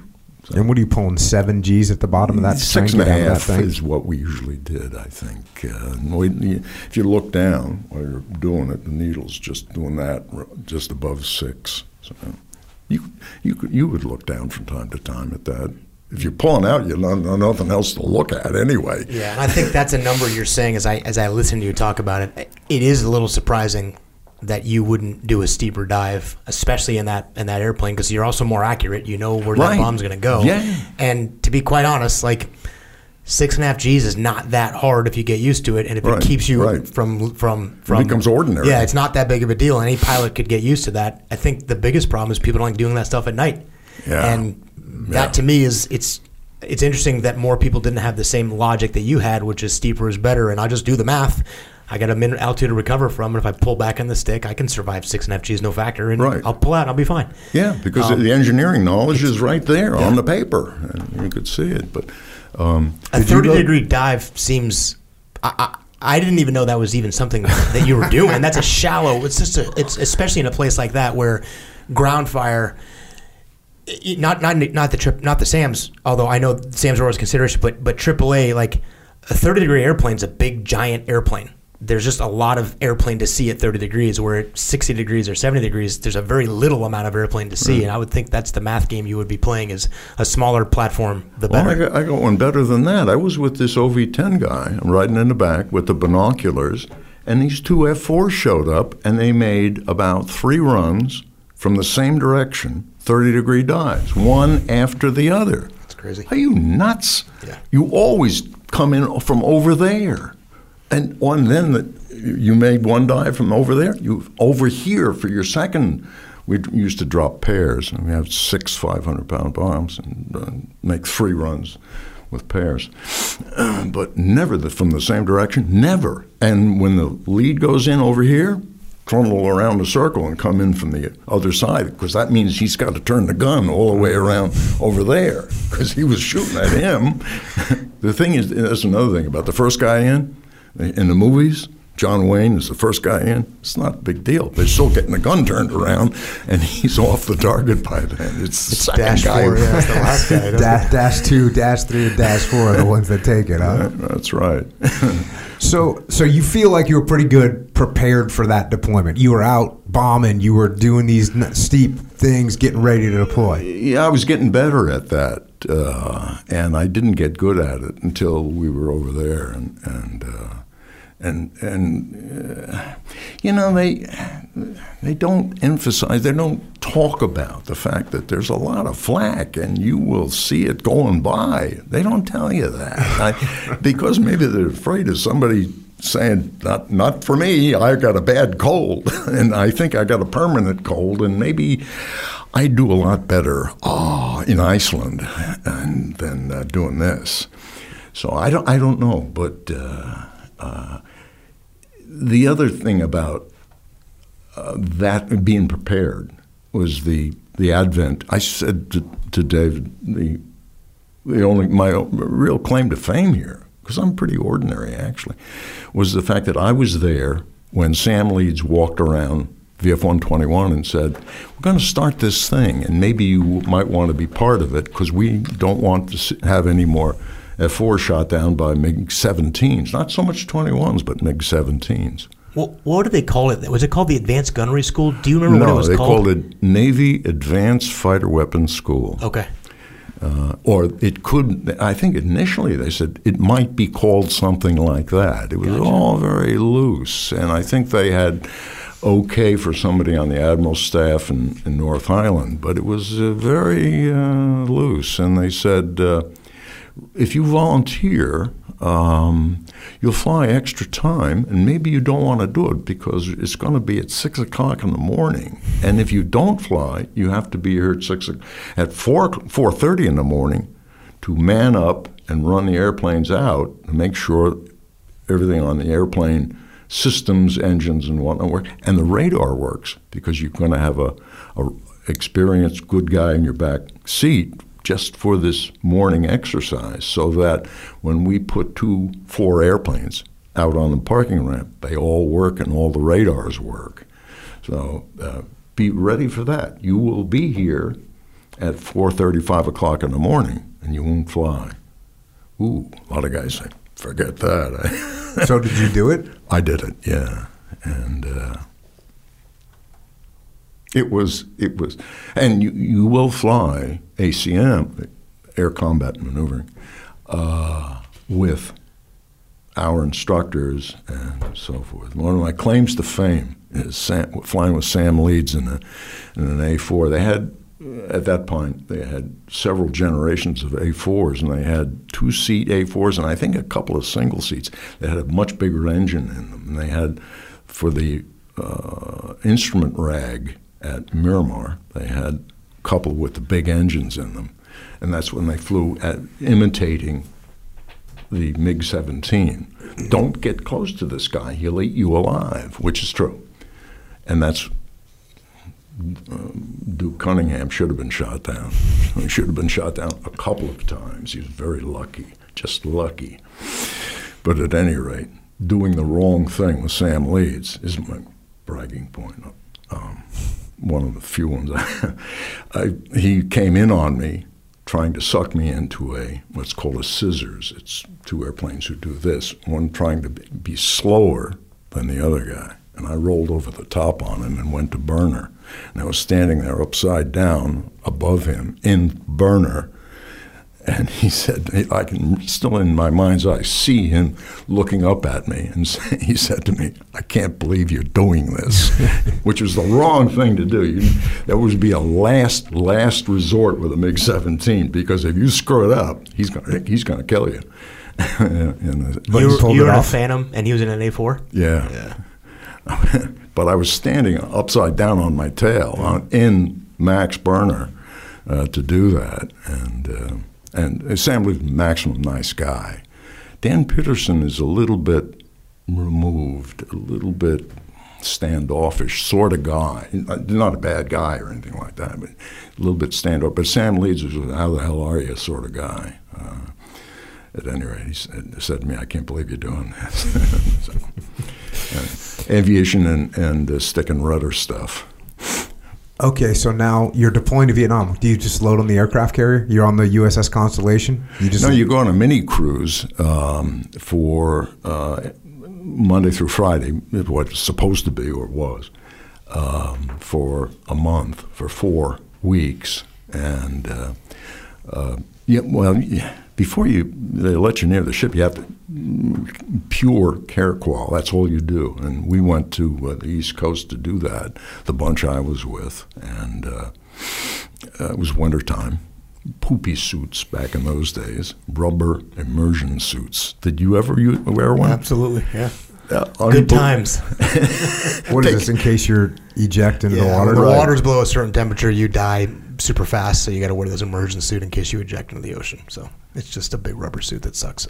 I'm not going to complain about it in front of a seal, but it's not cool. no, the, it's, it's the water and, and air temperature less yeah. than a certain number, right. and uh, they're not supposed to leak. But everybody that you uh, parachute riggers and people like that say, "Don't worry, they all leak." and the other thing is getting into this thing.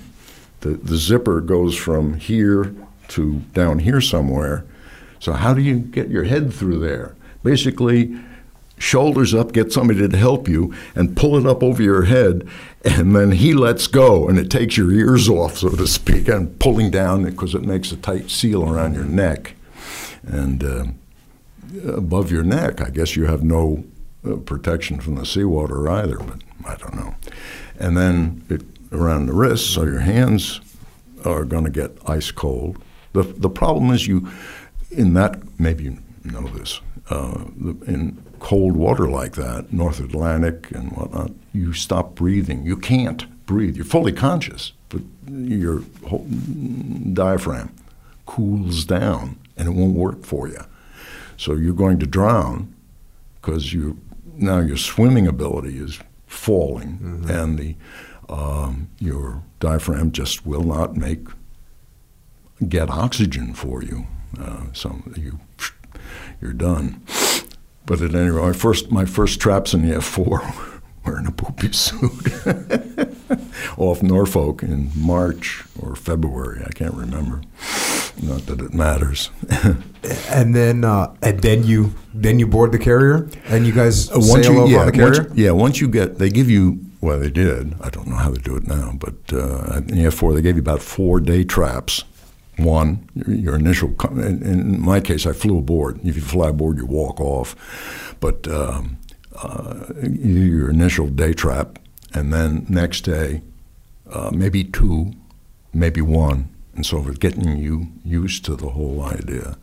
And after you have about four, five, or six, I can't remember what it was, then you get your first night, which is thrilling. And uh, Nick Farr, Nick So. What's Nick Farr? Uh, German. Uh, what does it mean? Not so. Oh, okay. he was just being facetious. He's a German, isn't he? Uh, no. You, Burke Berkey. Anyway, um, I I got my first night. I, I, they shot me off the bow of America CV a66. And I thought, holy smoke, it's being shot into a cave, and I can't fly this crazy thing. Calm down, Tom. So, all right, you go up and around and get on the downwind. Don't look at the ship, they told you. Do not look over at the ship. It will give you a case of vertigo or spatial disorientation. Do not look at the ship. I what, see, just look at your instruments? Yeah. And it was an overcast night and whatnot, so high overcast. Well, I could see the ship in the corner of my eye over here, driving on the downwind. Yeah, driving on the down. I see it over there. Took a look. That's when they told you don't look at the ship. Don't look at the ship. I did. I can tell you. Well, I don't understand why. Why does it freak you out to I look have at the ship? no idea. Is that the but same it thing they does. told you, Dave? Yeah, that when like so, it, it's just a spatial thing. You look out, there's no like what he's talking about. There's no horizon. You have no sense of where flat or level or the sky and the Right. water meet. And so if you look over, which we all do, because Yeah. you'll find the down one. If you look to your left, the ship is there. You cannot not look. Oh, And yeah. um, And then the lights give, disorient you as to when you see lights. Lights should either be up, up or down, so it creates disorientation, which you can recover from by looking at your instruments.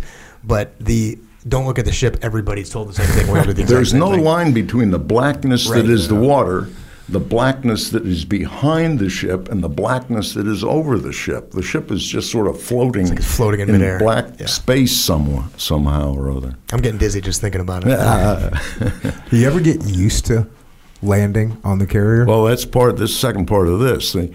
So I, I got aboard and went below, and there's a lieutenant commander, nice guy from Miramar, who was there, getting re-upped to go to sea, and he's and I. I went to the, wardroom on Constellation. The main wardroom was the second deck. So I went down there and I got my coffee and I got my donut or whatever it was. And he said, Pretty dark out there. And I said, Phew, I had no idea. I thought I would know, but uh, he said, "Well, you'll get used to it in the daytime. It gets to be fun in the daytime, which is true, but nobody ever likes it at night, which is true." Dave uh, confirmed. One hundred percent. Daytime can be fun, nighttime not so much. That's right. That's hundred percent true. Full that- moon is pretty easy. No, it's No? worse because you get shadows and you make a turn and the moon is there and it puts a light across your cockpit and it, it, it travels across and it gives you a mild case of spatial disorientation. You don't want that. Black is better, and then you just on the gauges and that's an end of it until the guy says three quarters of a mile, call the ball. And, uh, and assuming you're on center line on on glide slope at that point. It's uh, basically you just got to wait it out. Mm-hmm. But that's how I got in trouble. So, which is in those notes. Are you looking at my notes? Different different notes, but it comes from the same thing. Yeah. What got you in trouble? I'm, I'm interested. Just Lower your nose in close. Come down Not one good, wire. Not good. Well, what's what happened? well, uh, you bolter. And you What's say, that mean? I'm sorry, no wire. You don't get a wire, and the lights come on, and you're off the angle. Oh, okay, and- so You're you're too coming high. into land. You stay too high. You you, you or miss. It can happen. You can be innocent, and the wires are The wire's not there staggered. whatever. They're not the same space, so that if you have a hook skip, Mm-hmm. you can even hook skip two wires. It has happened, and off the angle you go, and uh, rats. What'd you call it? What's the verb for it? bolter? Bolter. B o l t e r. That means that you missed the wire. Yeah, and the LSO, he's very helpful. You know what he says? Bolter, bolter, bolter, bolter. Yeah, thanks a lot. I, And so as soon as you as soon as you miss, you have to floor. You have to. You have well, to you, full yeah, power. when you touch down, you, you go to full power. Oh, that's anyway. regardless. Okay. Yeah, basic engine. Uh, and from time to time, on the F4 anyway, the engines would be slightly misrigged, and one of them would go to min burner. And then the ship would go apeshit and telling, oh no, you've got to do yelling at you, come out of burner, and things like that. It Didn't mean anything. So you have the bolter bolter. Then what happens? Um, the 'Cause you said it got you into trouble. yeah, the, well, I guess the ship is on the same, their, their radar facility, the CCI, is on the same frequency. And they hear the LSO say bolter bolter, and they'll say uh, uh, two and two, uh, continue straight ahead to 500 feet, turn left, heading and so, which would be a crosswind, and then you do that. And, climb and maintain 1,200 feet or 1,000 feet or whatever it is, and, and turn left to thus and so, and then you're on the downwind. And then they will, you have more planes coming in, coming down from the holding chute, if you will, and they'll, they'll squeeze you in in the middle there. Um, so, or they'll take you way down till one guy is early and one guy is a little. You push over from those altitude at an exact, you're supposed to, to the second timing from the uh, from the stack, and some guys are a little bit early, some guys are a little bit late, and So they're can squeeze you in. and they squeeze you in uh, uh, in there, and uh, and then you get aboard the second time. We, we hope, but at any rate, uh, why, how do you bolter uh, if you hook skip or you're high and laying long? So I got in trouble because I boltered, and uh, just not, I'm not going to do this two nights in a row, and it's almost unconscious, lower nose in close. What? That's a move that you make to try and make and sure that you're not airplane high. comes down like a safe. and they also call it taxi one wire, in that you land before, or your hook does Oh. well before the one wire, and you taxi into the one wire. so, and uh, thank heavens we're aboard, and that's enough for this for tonight, and so forth. So, out of the next say ten nights, I got well at the end. Let's say I got six come down in close. So Rule Gardner came to me and he said, uh, Tom, in the passageway too, that's another thing, laid back in the passageway. Tom, I don't want you to fly tomorrow, and uh, you're not on the schedule because I don't like this, um, and uh, I don't want to make Pamela a widow. Oh, uh, we had been married about 14 months at that point. So uh, he said, I want you to think about it. This is not a punishment, but I want you to think about lower nose and close and so forth. Fly that meatball to touchdown. That was the end of it. But that's the way he was. Leadership again, very laid back. I don't want you to fly, rather than almost indicating if you wanted to fly badly enough, go to the schedules office and tell them to put yourself back on the schedule. But uh, no, he didn't do any of that. Just So you bolter bolter one time. no, it, like four out of six the uh, week before, and that's why he did that. God. It come so once it got in your head, right, and it's almost unconscious. I think Dave can can vouch to that. You do it without really thinking about it. Yeah, you don't say, "I'm going to." Lo- as soon as I get past the ramp, I'm going to lower the nose. It's a bad habit that you don't know why you do it, and and you do. So after you sit down for 24 hours and think, that is dangerous, that is stupid, and you've seen f- pictures, uh, flight deck pictures of lower nosing. I'm not going to do that anymore. is it a case of overcompensation, Dave? Like subconscious overcompensation that you put, you get over the ramp and just crank it down a little bit because you want to be early because you don't want to be long. I think that feeling the the first time you bolter at night is a really awful feeling because all you want to do is land. Like you just you would trade anything you have just to be on that flight deck, and so you do all this work.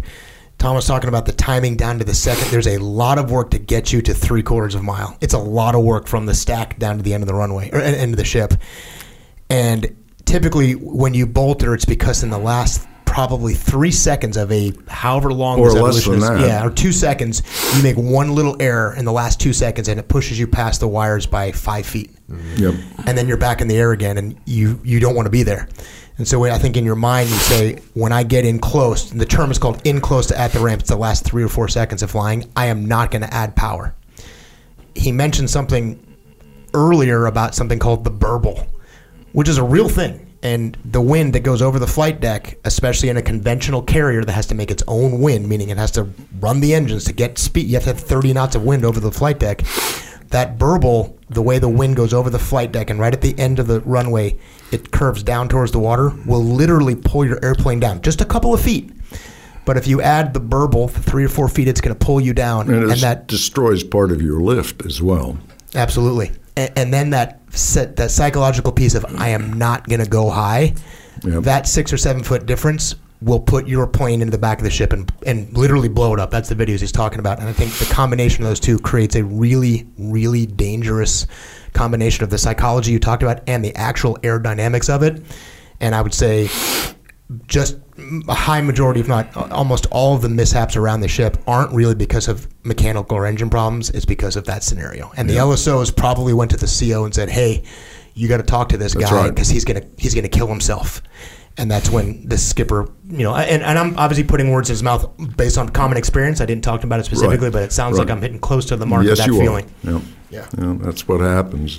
It's all very laid back too. As a matter of fact, the LSOs, He earlier that night said to you, Tom, this is uh, your third uh, bolt uh, of the lower nose in close in a row. This is not good. You got to work on this. And then four hours later, he came to me in the passageway and said, "We're not going to do this. We're going to change." Dave, how off, how many times did you bolter bolter? I, I, I probably so on my first cruise I had no bolters. On my second cruise I had one bolter. Oh boy! In training, um, when you're talking about CQ, uh, night CQ, I, I I bet I had at least one, if not two bolters at night. What's night CQ? No, I'm sorry, night carrier qualifications.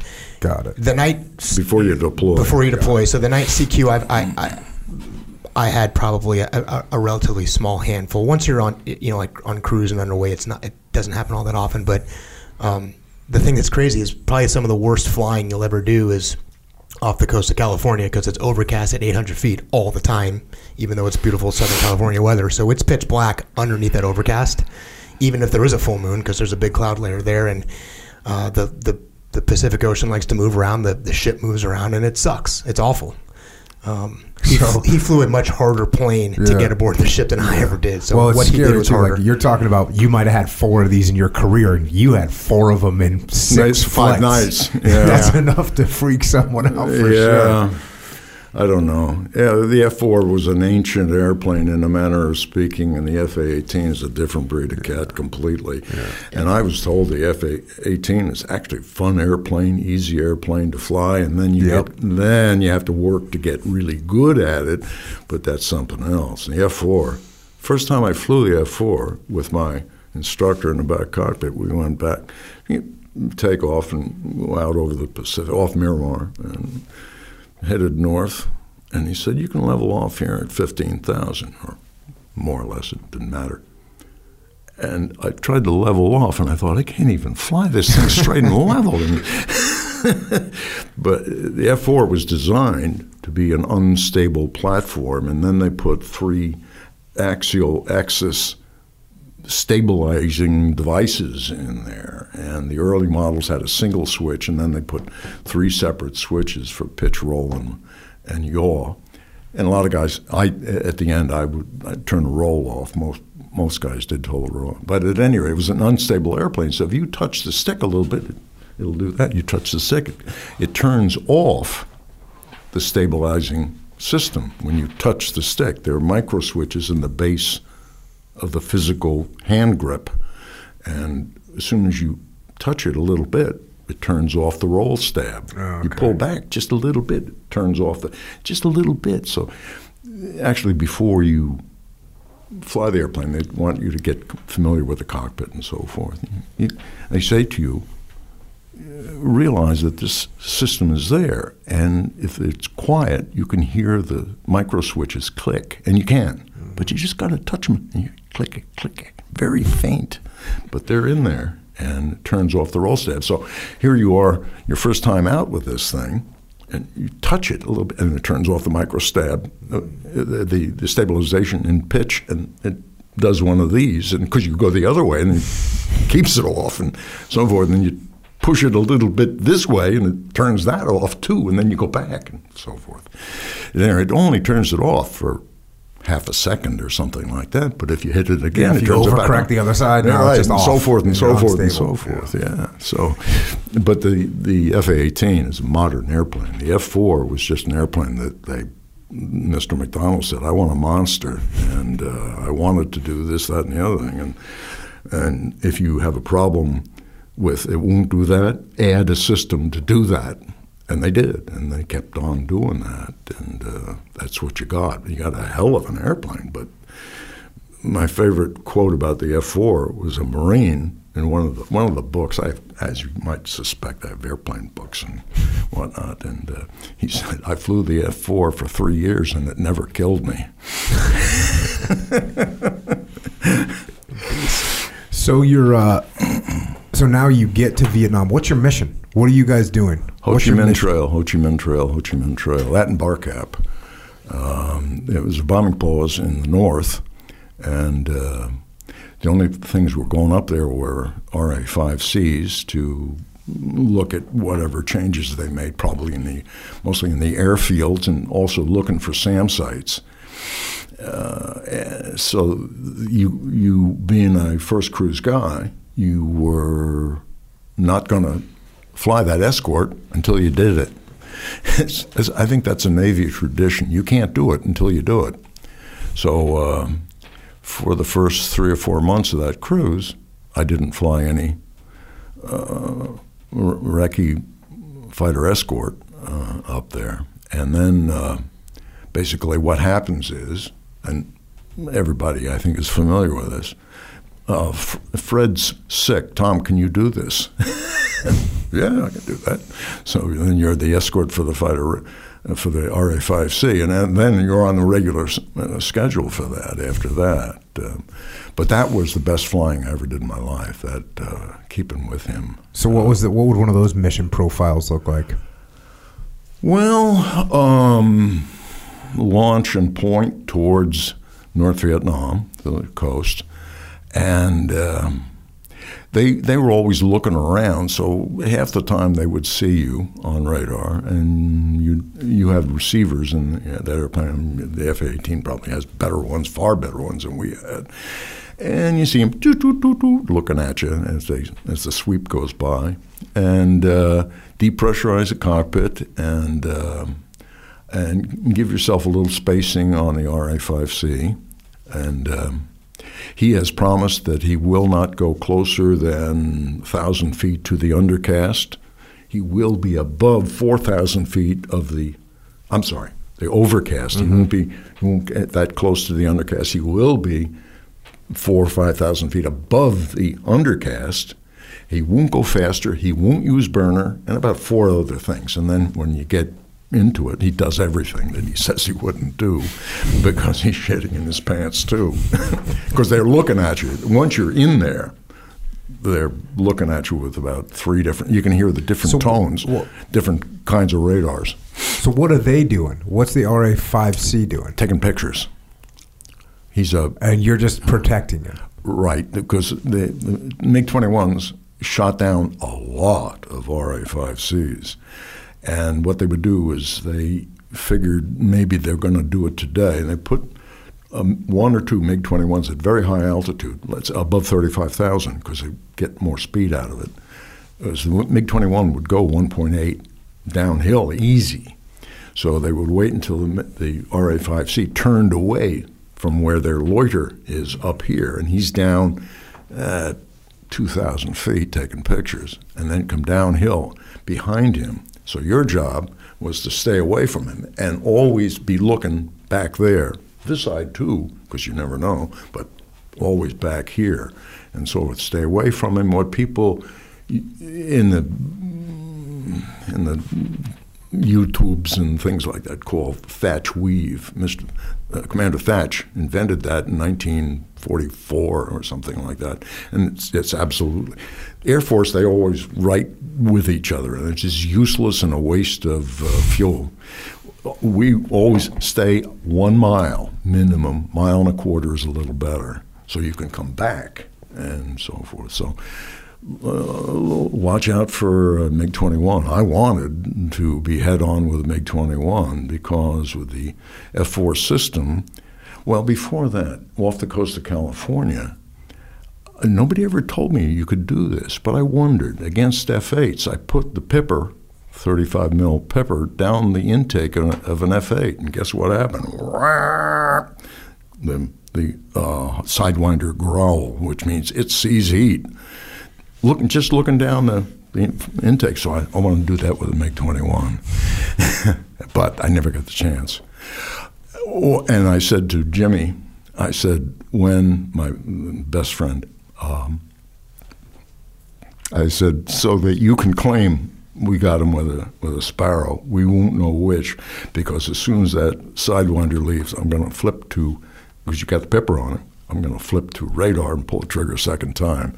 So and I said, when that big guy sees maybe the Sidewinder won't guide, maybe it'll miss him by 30 feet and the kill radius is only 25 and stuff like that.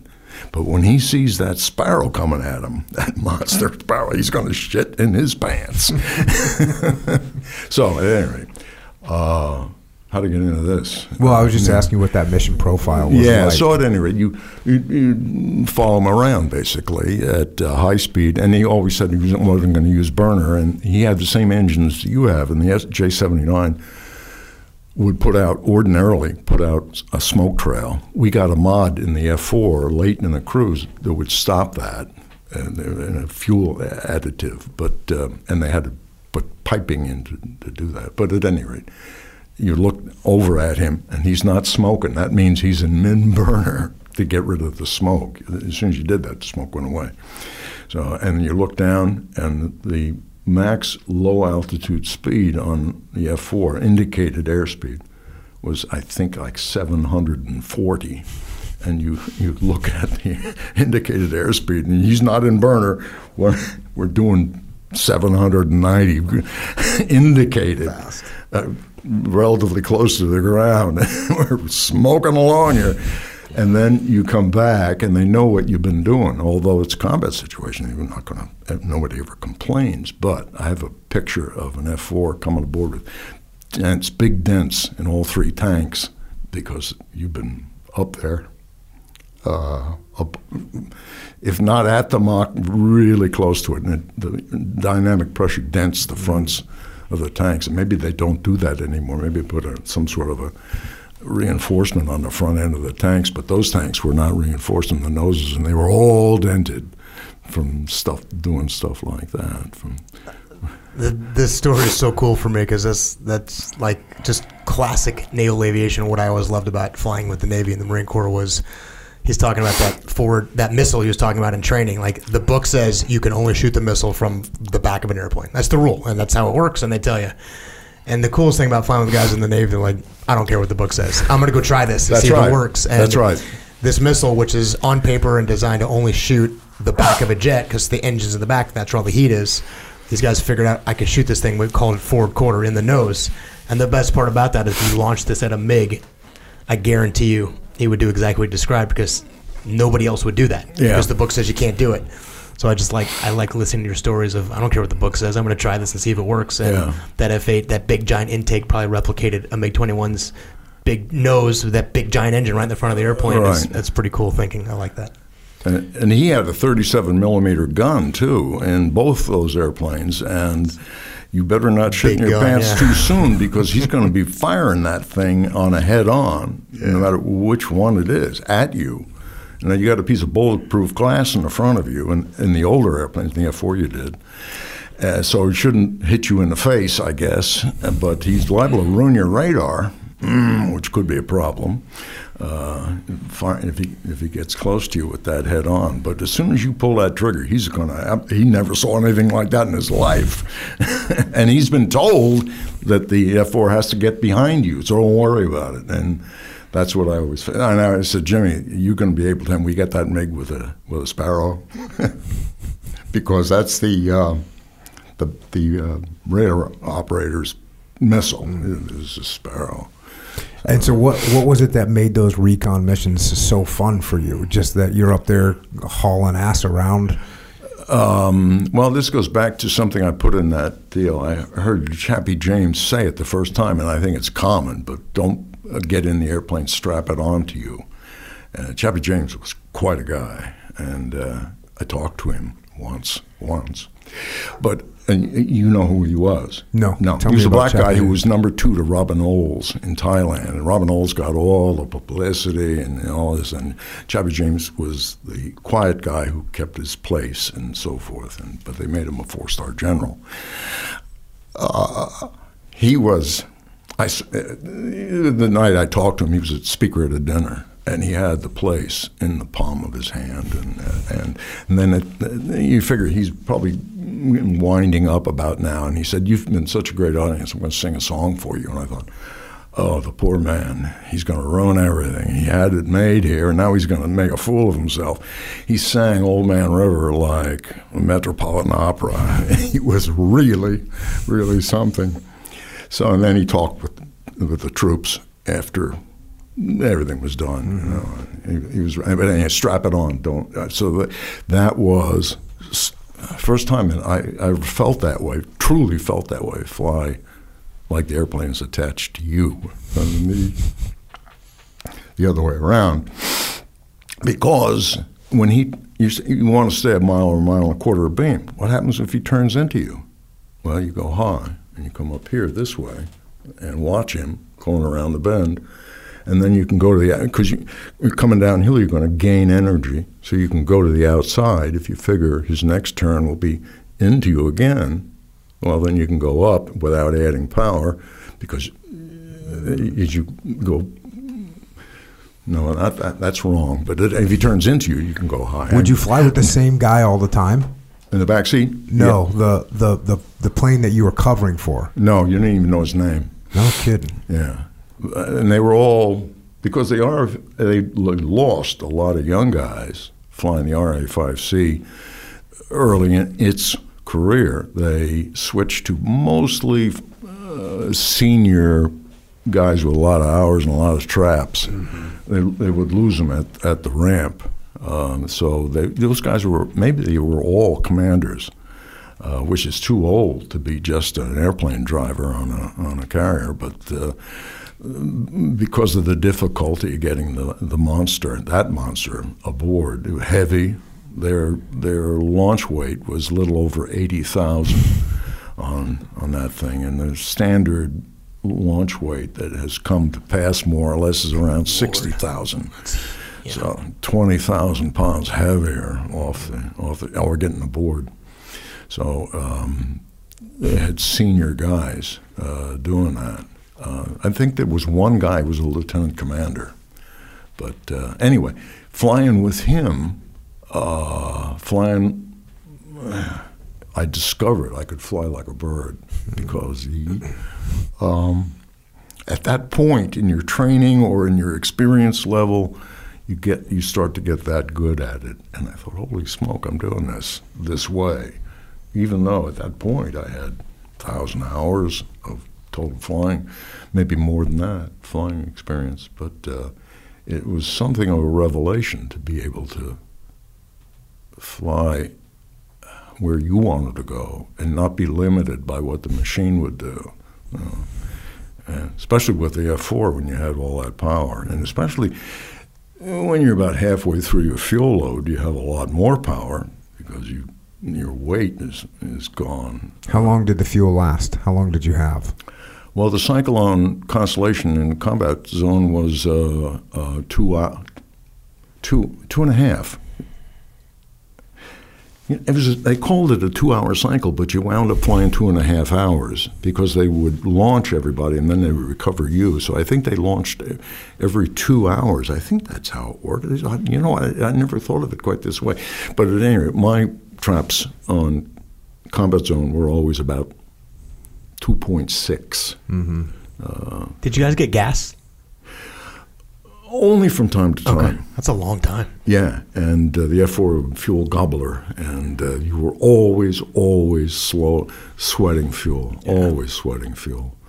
The cycle time, they measure the cycle time when he's talking about on an aircraft carrier. In the cycle time is launch to launch. So if it's two hours, that means a launch happens, and two hours later, the launch happens. What's bad about that is if you're on a two hour cycle, when you launch, you'll be the first one to go in your Phantom. And then two hours later, the next launch goes. You have to wait for all those airplanes to get launched before you recover. So that two hours is two hours from takeoff to takeoff. You have to wait for everybody else on the next launch to take off before you can land. So that two becomes two and a half. Got and it. thirty minutes, an extra thirty minutes is a lot of time to Yep. manage your gas. That's You that's, burn 100 pounds a minute. Yeah, that's a lot. A hundred pounds a minute? Yeah. That's 6,000 pounds Six an hour. pounds an hour. Yeah. How about hitting the Ho Chi Minh Trail, doing those bombing runs? Well, you, you always had a, uh, well, what you do is, no, I- your flight leader, I was always a one. Uh, your flight leader would uh, call, I think it was a piston engine uh, Lockheed Constellation that was out over the water south. And he would ask you what you were and what your ordinance was, and uh, he'd come back and say, Your FAC is going to be uh, uh, camera 22, and he is currently at the and so of the and so TACAN, and and he will meet you at the and so and so of that TACAN, and and which would be somewhere in northern Laos, uh, and uh, he he'll be there in 12 minutes. He's en route right now, so you would go there, and uh, excuse me, and you'd go there and. Uh, we'll wait a couple of minutes because if you called him up early, he'd say, I'm, I'm going as fast as I can, and, and, so forth. So anyway, then he'd call you up and say, I'm in your area now. Uh, here's what we're going to do. And he had uh, what they, they called logs. They were pieces of wood that were uh, four inches square and about two feet long and had holes drilled longitudinally in there. And they had uh, Willie Pete uh, inside, and he had a way. Maybe they had a fuse or something. I don't remember.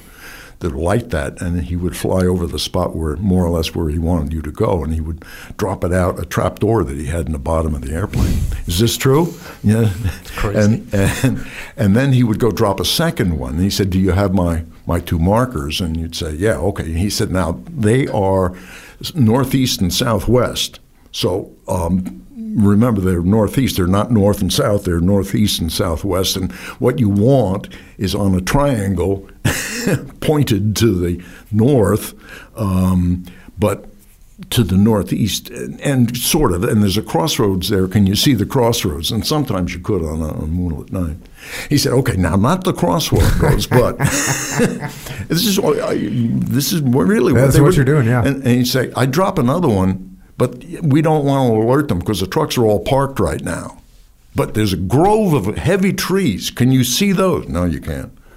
I would always turn my lights out after get off the ship and and get how would you put it comfortable for a couple of minutes. I'd turn everything off because I had a good uh, best RO in the back, and uh, and of course you can hear something's amiss in the airplane. What's that ticking? What's that thumping? Whatever the engines don't sound right. You can hear all that even with your helmet on. So I figured, and warning light panels for galore. So I figured, turn it out. The human eye takes, you probably know this, yeah, it takes about minutes, 30 minutes. Yeah, half an hour. Yeah. The same length of time it takes the sun to set. So uh, after half an hour, you can see everything on the ground. And the FAC's talking about that grove of trees, yeah, I can see what you're talking about. I can see where that those roads are. I only started doing that after about two or three months because initially you don't know what you're doing. turn the turn the lights out and and turn the parental lights all the way down. The warning panels, they they any warning lights, low fuel or anything like that, they that doesn't turn down as you might figure. Mm-hmm. So I figured, and with a good guy in the back. Um, he'll let me know. So at any rate, uh, and then you're almost like almost daylight when you your eyes get truly acclimated. You see everything on the ground, even if there's just the least little no moon but just stars. You can see stuff on the ground. So at any rate, that's were you I always running day uh, nighttime missions? 99, 95, 99 percent. What would what would cause a daytime mission? Uh, new on Yankee Station. The first day, maybe day, two days day, days, but then after that, all nights. And you'd be on Yankee Station for 31, 32 days. Well, what's Yankee Station? What is it? What that was the northern Gulf of Tonkin. Northern Gulf. And initially, they had a, a, second carrier they called Dixie Station off of South Vietnam, but Got then they it. stopped that. And they would have two carriers in uh, up north on, excuse me, on Yankee, Yankee Station. But anyway, you uh, turn lights out and you could see everything at night. And the guy says, "Can you see the dark, the trees?" And the skipper wouldn't be able to see him because he he's got older eyeballs than me, and uh, he didn't turn his lights out or turn them out completely. That's what I would do. And uh, he had a good RO too, and he stole my good RO when his RO got taken by the admiral. Um, to be part of his staff, then he took my RO, and then I had a teenager who didn't know what he was what he was doing. He was right out of the Naval Academy. But anyway, um, so uh, he'd, he'd give you those coordinates, and he said, "See, the, can you see the trees that are is just to the south of where that intersection is?" And he said, "Yeah, anywhere in those trees because it's full of trucks uh, there and uh, and so forth." Sometimes you would get there and they would have, you'd see headlights, but rarely, rarely. Uh, and as soon as they really hear you, they would run back to the truck and turn the lights off or turn the engines off, I guess at any rate, um, and then you'd you'd do that. But see that thing there that you read early on, that was that was uh, you know all, when Lyndon Johnson uh, had his bombing pause in North Vietnam, the North Vietnamese took all the guns that used to be in North Vietnam and put them over in Laos to guard the Ho Chi Minh Trail over there. So. Um, uh, where was I? The the uh, the guns and so forth. And um, uh, well, how often were you running into uh, like you know you mentioned the the the anti aircraft, the flak that you're flying by, yeah. the surface air missiles. How how often did you run into that? Was that every mission? Every time every time. But they were cool about that. You see, they you'd get there. Who, who was cool about the that? The gunners on the ground. The, the enemy gunners. Yeah, in what way? well, they'd know you were there because they could hear you, uh-huh. and uh, and uh, in your orbiting. Uh, what I would do immediately, as soon as we get there, I'd separate an altitude. I'd go a thousand higher on whoever was usually Rural Gardener, but I'd go a thousand higher and I cut across and turn. And he, every naval aviator is, an, is a left-hand turn expert. They all turn left. In fact, I, one time I met a guy in Philadelphia who had the same dog as I did, and I started talking with him, and, and then I saw him a second and a third time. He said, "What'd you do before you did the ad business?" He said, "I was a naval aviator." I said, "Son of a gun, so was I. How about that?" So at any rate, I in that office, it was street level. I had a old IBM computer, and I had the Microsoft flight simulator early on, a version of that on that computer. I said, you come inside and look at this thing. I anyway, took it off, made it take off, and I turned right. And he said, "What the hell kind of a naval aviator are you?" Ed Sim, uh, Sims.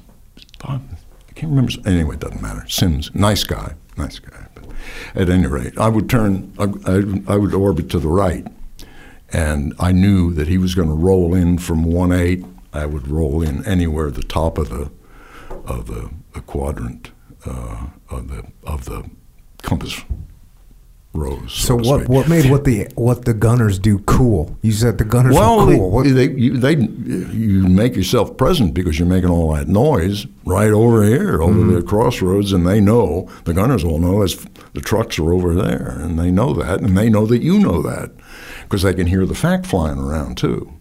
So uh, they would wait until you roll in until you commit. The problem is they had to get a handle on you when you start down because they also know, I presume that they knew, that you're going to pull the power to idle and your engines get very quiet as soon as you do that. So they, if they didn't have a bead on you at that point, I'm convinced too that they used a simple auditory way to track you.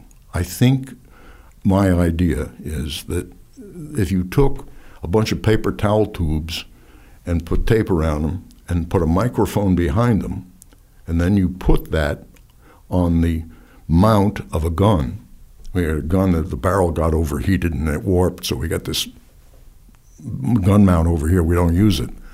Put that auditory search finder thing uh, on the gun because then as soon as I turn it over there and I can, oh, I got headphones on and I can hear there he is. Oh, I lost him. No, I got him back again. But the point here is that the azimuth and elevation on that auditory device, if you have a simple system, you can all the five guys having 57 millimeter or even 85 millimeter pieces around here. They can know they know where you are because they can read what he is f- tracking you in an auditory fashion. So they wouldn't open up sometimes until you release, pull, and add power. And as soon as you did that, yeah, there's you know, shit going by from the back. Uh, and most of it right there because they had time to know where you were and they could hear you in orbit. And now this guy was over here and suddenly he got silent. That means he's in the dive. So that means he's going to be over here. They truck, turn their guns around. Moreover, the guy who, with the auditory, half a dozen paper towel tubes taped together, he can hear you, uh, even if you've got your engines at idle. I think that's my private theory. I don't know if that's true or not, but at any rate, that's when they would open up on you. And yes, every night, no question, every night, anytime you were there, they would they would blast away at you. And, they, and um, Did they- you guys lose any aircraft while you were on deployment? Not my squadron, no. Uh, the ship lost, I don't know, four or five, maybe more. A7s, no A6s. Uh, A6 guys, I think, were pretty cagey. A7 drivers, they all tended to be, seemed to me, younger guys. In the wardroom, sitting there with a guy said, Man, I had a hell of a time tonight. I was mixing it up with these guys. They had a 57 millimeter in a cave on the side of a hill. I don't know how they got it up there, but I made it. I came back around and gave them another load of 20 millimeter. I thought, "Yeah, Really? I said, You know, he's sitting that far across the wardroom table. I said, Do you realize what, what the aim point is? Oh, it's the airplane. I said, no, no, no. The aim point's right between your eyes. You're nuts. Put a 500 pound bomb into that hole. If you any good as a bomber, you can do that. Put a bomb into into his cave. That's the end of that gun. No, it's more fun. I went around a third time and I said, You're crazy. He's going to shoot you down. You're going to feel really stupid. You throw away your weapon, is what you do when you get shot down. You have a responsibility to one, in your book, you talk about things that are worth it and things that are not worth it. And I, I'll tell anybody who's willing to, including an old, my old skipper or somebody like that, I said, I have favorite switch position down by your left knee in the F4. It's got all. Doesn't- it does all the bombs. Oh, doesn't- okay. you- Not the missiles. The missiles stay, but the bombs, you have singles, pairs, doubles, cluster, All. and and some and then all. Flip all this is bad here tonight. I don't want to be here. I'll be back tomorrow but uh, for tonight all. See if you can eat this load. There's only six of them for heaven's sakes. What, six 500 pounders? yeah. That, that's what that was our standard bomb load six 500 pounders. As the deployment went on, and you're going out facing this every night, night after night. Is it every night? You flying every night? yeah you, you, and when you were in the gulf you flew every night Uh, how, how's this wearing on you mentally? Not bad. I think bad. at that age, you're in your late 20s. I was in my late 20s. No, not a big deal, except that uh, the air conditioning on some ships was not very good, and Constellation was one of them. The flight deck, uh, or the 03 Leave level. it to a Navy guy. Man, that air conditioning pisses us off all the time on a ship. Well, how about if you just had good ventilation? You know, it, the, you have 85 degree air outside. Put 85 degree air in this room. yeah, be nice. You know, and my my uh, stateroom was uh, on the 03 level, was the 0, 04 levels of flight deck. Yeah. So, so uh, there are places in the ship where the where the air conditioning really did work beautifully, but we we had we got visited by ABC or CBS News or something like that, and they were on the Hancock, which was in the Gulf at the same time at that time. And one of these guys said to me, Boy, we could see this ship on the horizon. You say, This ship is nice, Hancock, but next week we're going down to get aboard the big guy. Air conditioning doesn't work here, and the food's not real good. Better on the Hancock in every way. I said, Well, fortunes of war, I guess.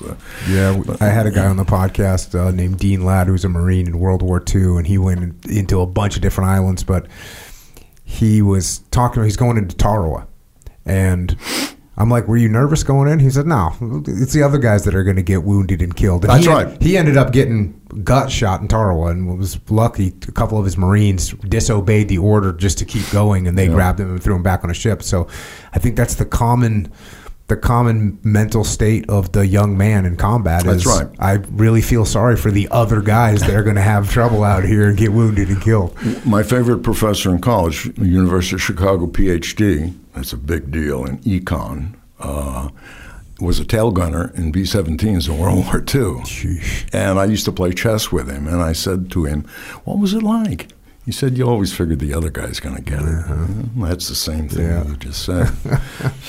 That's a pretty impressive statement for a tail gunner. B 17 in World War II. He was a teenager, yeah, yeah. And he said, "Yeah, always ah, fortunes of war. You figure the other guy's gonna, uh, or you can always jump out. You know, Yeah.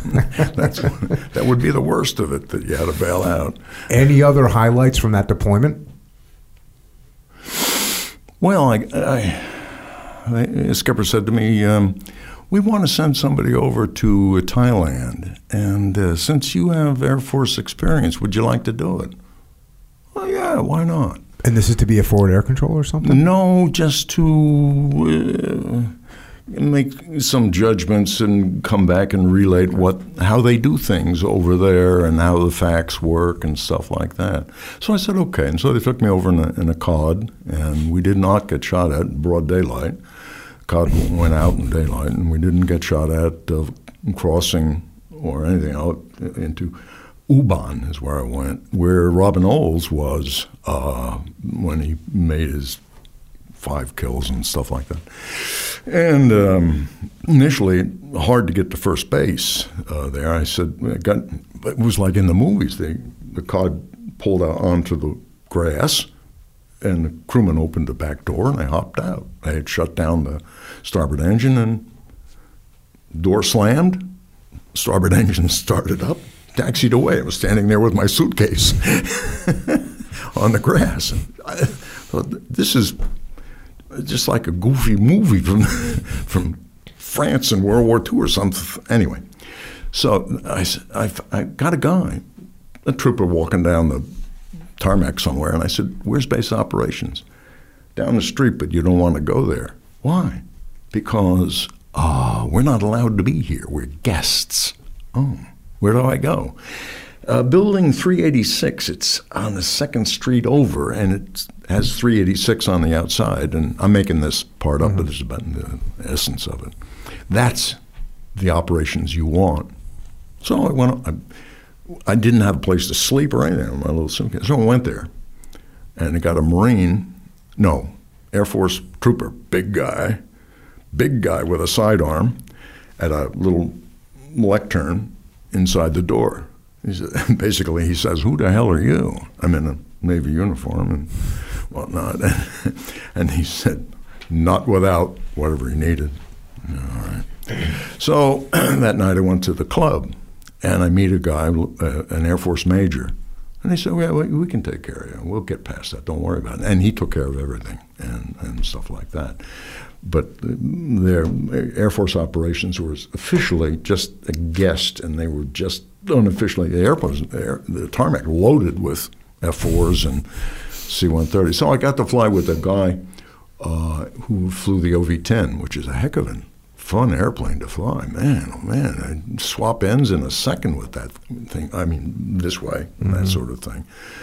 Tons of power, two turboprop engines, and uh, designed for the Marines so you could put one in a, a couple of guys in the back, and they open the hatch in the back, and the Ma- Marines can parachute out into middle of nowhere, and uh, stuff like that, and. Uh, and a good panel in the back. I made an instrument approach with that guy, and he said, "That's really something off that terrible panel back there." I said, "Yeah, well, you make about hundred passes at the ship and at night, and it's not a big deal anymore."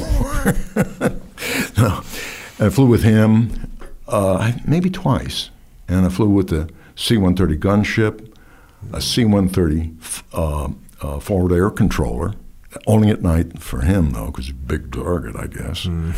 Um, but uh, we had flown off of that guy, but we didn't know what kind of airplane he had. And uh, let's see, the OV-10 and two times with the C-130. I was only there a week, um, and uh, and then back out to the ship. Uh, they, they C 130, no, C 47 had about eight or ten Marine troopers who were there on R and R at Ubon, Thailand. They had been downtown, and they all looked at. a big night last night. I don't know where they wound up going, but they dropped me off at Hue. It was right after the Battle of Hue that destroyed everything, and they, and and right next to the runway, a mat runway, and when we landed on that mat runway, they're shooting at us because it, it, goes rattle, rattle, rattle, and I thought, my God, there's something. but that's it was just a plank runway. And then the army was there, and I thought, boy, sandbags and logs and mud, and oh, thank heaven I have no part of the army. And uh, anyway, they sent the cod in there, and the cod uh, picked me up and took me out to the ship. So that was the end of that. But that was uh, that was quite an experience. Um, those C-130 guys, they had cojones. Um, they, they've sank their parachutes back over here, and they have a pile back there. Really? what do you do if you get hit? Because in my mind, you get hit, you might take the whole wing off or the end of it, and then it starts to tumble, and you're not going to have time to put on a parachute. But they did. I think they lost more C 130s than they ever admitted to over there. Because I, the one I was on, the gunship, he's at 3,000 feet, and the 37 millimeter gets to 30 to 30,000 feet. And the burst went off in front of the nose, and I hit the deck behind the. And they have a flight deck on that airplane. I was on the floor, and we, as we flew through the smoke, and they said, "What was that?" I said, "For heaven's sake, it went off right." Yeah, but it falls away. Don't worry about it. All right. but we flew through the smoke. I saw the smoke go over the windshield, you know. So, and I got to fly the C-130 a little bit, just steer it around. Mm-hmm. You know, not a big deal. But uh, anyway, that's what I did in Thailand. And then I came back to the ship, and the guy said, "What about this and what about that?" And that's when I saw those F4s making multiple passes from the same direction at 30 degrees. At 30 degrees uh, d- dive, and uh, not just the same direction, but both airplanes from the same direction. So oh, maybe you're losing airplanes, and I, I think I know why, mm-hmm. no talking them out of it. I think if you are encouraged to think that 60 degree angle of dive is dangerous, you'll believe it. Um, but it's not. It's safer. It's a better way to go. And when I saw that picture, I, I don't know if I said this now, there's a famous picture taken during the Battle of Midway, and that guy is virtually 89 degrees uh, above a Japanese carrier. So that's the way to do it, I, I thought. besides, you got to get the barrel all the way up there. Maybe you yeah. can't do that. Yeah. uh, so you get done with that deployment. Um, head back to the states. Now it's what 1970. Uh, yeah. Mm-hmm. And, and and you're coming back to America now. Now you got the the protests and all this stuff going on. Was that? Are you seeing that? Are you aware of that? What's how's that impacted you? Uh, very much so, and. Uh, I think you just get used to it. Uh, the thing that you wouldn't get used to if you were a newly married guy, and that was me and a lot of other guys too, uh, that they would call up your house and say, tell you that, tell your your little wife that you had been killed that night. Uh, this is stateside uh, before you went to sea. They're very evil. That's that's evil. That's, uh, and then, of course, we had there were a couple of bad accidents. There was a a Navy COD, I think an old one, with a bunch of guys on board that crashed on San Clemente um, before we sailed. And that was very bad and it made my wife very squirrely, my young wife. Very There's a funny thing. There's a funny one here. I went to the East Coast uh, and uh, I flew out to the East Coast, so then I have to ride back. So we're on a DC 4 C 40 51 or God knows what, a four engine, uh, unpressurized Navy transport. And uh, we get to Houston, and the guy says, "Ah, we'll be here overnight because uh, the we the, the wasn't so on the unth- you know, third engine or something that's not right, and so be prepared. We'll have it. It'll be ready by morning." So at any rate, we were supposed to be back at Miramar by 6 p.m. more or less. I sent her, called her or something from the East Coast, from Norfolk. So she calls the duty officer, and the white hat sailor, who's on duty too, he answers the phone, and she says, "This is Mrs. Kopel. Is my husband uh, going to be there tonight? What's his ETA?" And he says, "Oh no, the airplane went down in Houston." Jeez. so now wait, it gets better than that. She figured she was a widow. What to do about this? The next morning, coming up the side of the building are two guys with gold braid on their sleeves. she said, Well, this is it. Steal myself. They're going to tell me what happened. I walk in the door. yeah. Anyway, funny story, and she still likes to tell it to her friends uh, from time to time. That's, oh man. Um, so there is there's this 1970. You come home. There's obviously a lot of division in America. Right. Um, and and what do you end up doing when you get back? Well, the the uh, re-asked Tom if he wants to stay or go, and I said, my father-in-law offered me a job, so I'm going to go. And uh, I had too many dead friends by that point too, and uh, I said, I, I think I'll just get out. And they said, Well, we want to send you to be an ACM instructor at uh, Kingsville, and I said, I don't want to go back to West to Texas. It, I, I don't like that place. He said, Well, we could send you to Meridian, but it's only you know basic instruction. I said, That's for me. Because a, pal had told me that he got plowed back at Meridian, and it's really nice place, nice people there, and everything. So I said, let me go to Meridian. And so they put me in Meridian, and I was an instructor there for my last something like 14 months. And I had good students and mediocre instru- and students and so forth. And I wonder what happened to the best of them. I, I've never been. I've typed his name into Google and no, no, Didn't find him. you know, who knows? I had Marines, bloody old Marines, as one guy. I was his instructor, and then his pal. I flew with him a couple of times. They were recon Marines, which is uh, this Navy SEAL level stuff.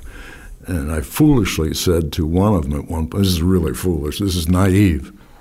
I said, "You get heloed into northern Laos, and." Uh, you get dropped off in the jungle, and you know you're going to be there for at least a week with plenty of ammunition. Really, what do you do? He said, Well, we hunt for the North Vietnamese. They they train up there, and they're in the jungle, and they're easy to find because they smoke so much ganja that you can smell them if they're upwind from you. Oh, really? So what do you do then? He said, Well, you move, move around so you are, in fact, downwind, and then you get close enough to them and you set up and uh, with your weapons and whatnot and um, you wait till dawn so they till they start walking around. Yeah? Then what do you do? Oh well we'll kill them all. Oh excuse me. I was a little naive there. But these are the, anyway uh, and the guy who was my student uh, i wonder what a nice guy both of them nice guys. Um, uh, he would say to me, Tom, we were first name basis, even Marine captain at that point. Tom, Tom, Tom, how do you do how do you do a barrel roll attack? See that guy over there? Make a barrel roll attack on that guy. Rich, I'm not supposed to do that. You know that. Come on. Make a big rolling thing on, on the student flying. Students never look around. He's flying over there. Hey, a big mock. Wow, let me try it. you go away over here. He tries. Blah, blah, blah. That's angry. or the other thing with him, you fly in the back cockpit. You, you, you have them set. All fighter planes or Navy trainers have rear view mirrors. If you need rear view mirrors in a fighter plane, you're wasting your time. You are long gone. uh, when I came back, or let's say half from halfway through the cruise, I, you become a nutcase in the cockpit. At least I did. I want to know everything that's on the horizon 360. That's the only way to genuinely be certain you're going to survive this thing and, and stuff like that. So you become a minor nutcase, looking around, and looking around, and, so forth. And to which a young guy would say, How the hell do you fly the airplane if you're spending that much time? Well, you do. You get skilled at it. It's just time that you get better and better at doing it. But I would have them turn their mirrors so I could see their this much of their face. Everything else is oxygen mask, helmet and oxygen mask. But I want to see this part of their. I want to see where they're looking. I don't want you to see you, Mr. Wilson, looking at the panel. I want you looking outside. Mr. Wilson, you're down in the panel again. I want you outside the cockpit here. Well, Mr. Kopel, I have trouble flying level. I said, I'd rather see you bumping around in a little off altitude than getting shot down later because it's that important and so forth. So, uh, with Rich Freeman, I would like all of them. I'd have so I'd see him trying to fly level and make Mr. Uh, Rich. I want you to make a 30 degree angle turn and roll, roll out at two seven. Okay, and he's doing a little bit of this, and he starts to get red in here. So Marine getting angry and not good thing. I said, Rich, don't get upset. You Remember, I told you, you want to hold the stick with two fingers and trim off the pressure. Move it and then trim off the pressure. Two fingers, that's all you need. I really do it that way. Okay, we'll try it again. I'll come back 3 6. Okay. He comes back and he's getting redder. I said, Rich, can you feel that in the airframe? yeah, what is it? I said, that's me back here, pounding on the pole. He's got it in a vice grip with ah. white knuckles and his elbow in here, trying to fly this thing. Rich, it doesn't work that way. but anyway. You got to relax, I guess. Uh, I don't know. I don't know. It, uh, I think when you come back uh, and they're shooting at you and you get bored at night in bad weather, you're soaking wet and you're tired. So, do you burn more calories? I think so. There was a study done before the Vietnam War. They did it with A4s, and I bet you um, David knows about this. They they asked these A4 guys to. Oh no! It was during at the beginning of the F, uh, Vietnam War. That's how it would work. They put had a recorder that um, put a pen mark on a on a disc of paper, and then they wired these guys with sweat and and uh, lung uh, function and heart function and so forth. And they found out that well, just what they figured. You go in and feet dry, and everything comes up, and you get in the target area, comes up even higher. Get off the target area, comes down a little bit.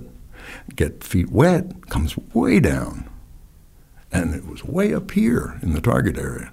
And then you talk to the ship, and it goes up here, that much higher. And higher than the target area. Right, because in the tar- at the ship everything is right here, whereas in the target area it's fortunes of war. Mm-hmm. Uh, it's mm, good tactics, but to a certain extent it's out of your hands. Mm-hmm. So you do your best, but if you're going to smack the ramp or do something bad like that, it's it's right there in your hands. Uh, and that was A4s. So yeah, you, you will burn more calories than your tired guy. Um, and then you stand around the ready room and smoke cigarettes. really? when did you quit smoking? You know, I'm right after that. I quit smoking. uh, and how was your transition into the civilian life? Difficult because you are used to a guy who says that, he does that. In civilian world, it's not that way. Uh, guy says, "Can you loan me fifty bucks until next Wednesday?" In the Navy, he comes looking for you. In Civilian world, you got to go looking for him. Uh, hey, Eddie, give me my 50 bucks. Oh, I'll give you half of it. It's all I have. I say. So, yeah, it was a little bit rocky. And uh, I went in business for myself because my wife thought that might be a good idea for us. And uh, the antique Persian rug business, of all things. So uh, I wound up making friends with a lot of Persian guys, most of them Jews. A couple of them I still know to this day. Call them up saying, How the heck are you? A couple of Muslim guys, all nice people. Uh, um, you had to be because you were sort of all in that, like being in the Navy, you were all in this mess together. Mm-hmm. Uh, so you, uh, I figured in that business I had it because you have retail customers who uh, talk to you and say, I've been looking for a lesson so type. Do you know what that is? Oh, yes. I need it uh, 18 feet, but no longer than 19, and I need it thus and so wide. And I don't want any wear, but I want more of this color and so okay. Can you do that? You get on, as soon as I leave, you get on the phone, call Mohammed, and you call Hakim and you call that guy and say, I have what you want. And he will give it to you on your signature if your credit is good. So I figured, I called a guy one time and he said, I don't have it, but I know who does have it. He's an old Armenian guy and he's really crotchety and he shouldn't be in business anymore, but uh, he's got some nice, choice stuff. This is in New York, 28th Street, 31st Street, in that neighborhood. Fifth Avenue. And uh, I, I said, I need this and that and this and that and this and that. Yes, yes. I, I said, my credit. I said, you don't know me, but uh, I have. I call this and so and call him, and you could call him. And I don't have to do that. I said, really? Why? I know who you are. I could have it on my signature. So I drove away one time with eighty thousand in wholesale value in the back of my truck, and I figured that was a mistake. No signature. Mm-hmm. They know who I am. So, but nice people, a lot of a lot of nice people. Not like what you read in the paper. Did you miss the Navy? Oh yeah, yeah. And a lot of pals and stuff like that. But uh, you have to get away from that. You can't live in the past. You know, you got to keep going. So we had a lot of a lot of I keep saying this, but I had a lot of fun doing that too. So, and my, down to my wife, I bought a, a piece for several thousand, and uh, I, I, came back like maybe two days later, and I said, "Where's the uh, lesson so?" She said, "I sold it." She said, "I said I hope you got more than fifty six hundred dollars for it." She said, I got 75. is that what one of those rugs cost? How much one of those rugs cost? It depends on what it is. It depends on its age. It depends on its condition. You have to deal with somebody that you know is utterly trustworthy because uh, Henry Kissinger got fleeced on a trip to Tehran, and he knew it after it was all over. well, what happened to him? I don't know exactly what the thing was, but he admitted to the fact that uh, all he did was take that load of stuff that I bought and send it to a dealer somewhere to get rid of it. Because it was junk, and he paid a bunch of money for it. It was very embarrassing. Yeah.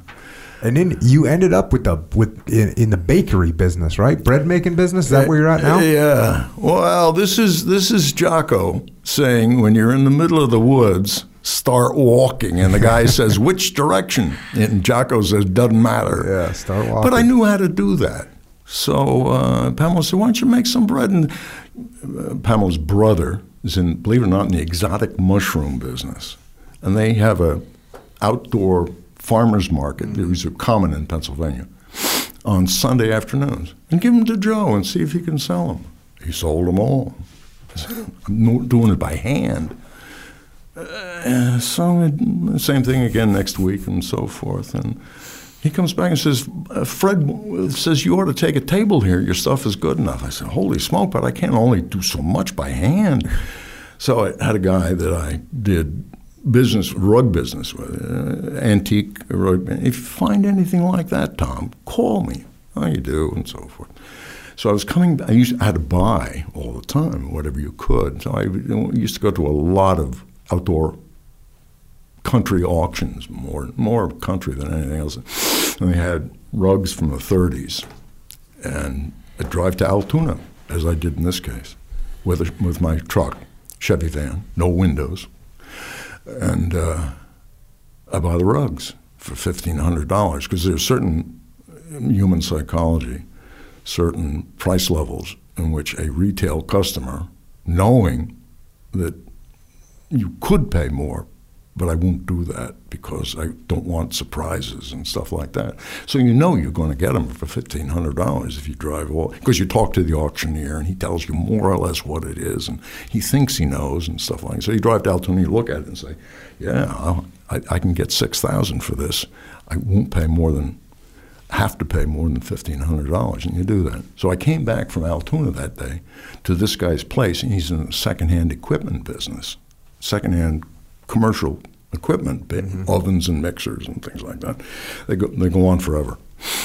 And he said, uh, "You uh, you bake bread once in a while," and I was didn't I didn't buy anything that day, and I had money in my pocket, cash in my pocket. He said, uh, "He said I got a couple of nice ovens over here." I said, "I'm not interested." He said, "Look at them; they're diner size. They're not the full size. You got to find exactly the right guy." Probably a diner, but he already has. I'll sell him to you for nine hundred dollars. No, I don't want them. He said I can slide him right onto your truck, and he didn't know I had money in my pocket either. So. Yeah, he did. yeah, maybe. So he, and I, uh, finally I said okay. So then I had to install them myself on a.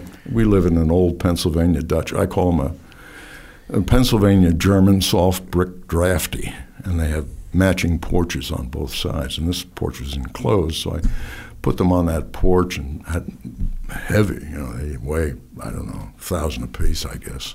Jacks and everything, and blocks, and getting it up and sliding it over. And installed both of them, but I didn't do very much until my sister in law actually said, You need to put bread with Joe at the Skippack farmer's market on Sunday. So then one thing led to another, led to another.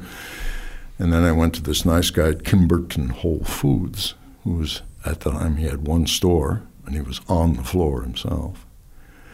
And I said, uh, Do you think you can sell these? He said, Probably not, because uh, Le Bus just bailed out of here. But you can put it on their shelves if you want.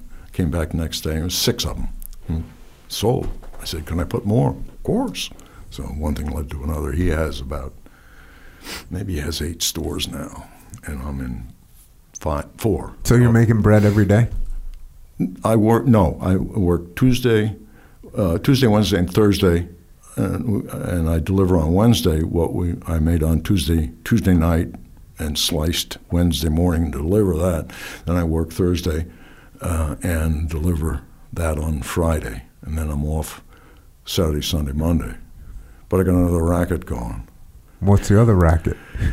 when I ran for Congress, I don't know if you know I did this. I did know that, yeah. It was in your notes. Yeah. Um, I was supposed to lose, and, it was in a gentleman's agreement. You want uh, a guy who can lose gracefully. And I said, That's exactly right. I said, Okay. But I thought to myself, this guy, this congressman, he drinks a lot and he may get hit by a truck or have the classic too much alcohol heart attack or something like that. This is only chance I'll ever get. So I, I did. I, I think I put it in there. I, I did ring 10,000 doorbells. Mm-hmm. I really did. It's, it gets to be fun after a while. You meet new people. Mm-hmm. And moreover, they ask you questions privately that you hadn't quite thought through. And after you fumble around with that, you say, I won't fumble around with that a second time. And turns out, the next two days later, a guy asks you the same question. And you're ready. You're ready for it. Mm-hmm. So uh, after that, and he spent 10 times what I spent. A U.S. congressman, I was told, will do anything to stay in office. Anything.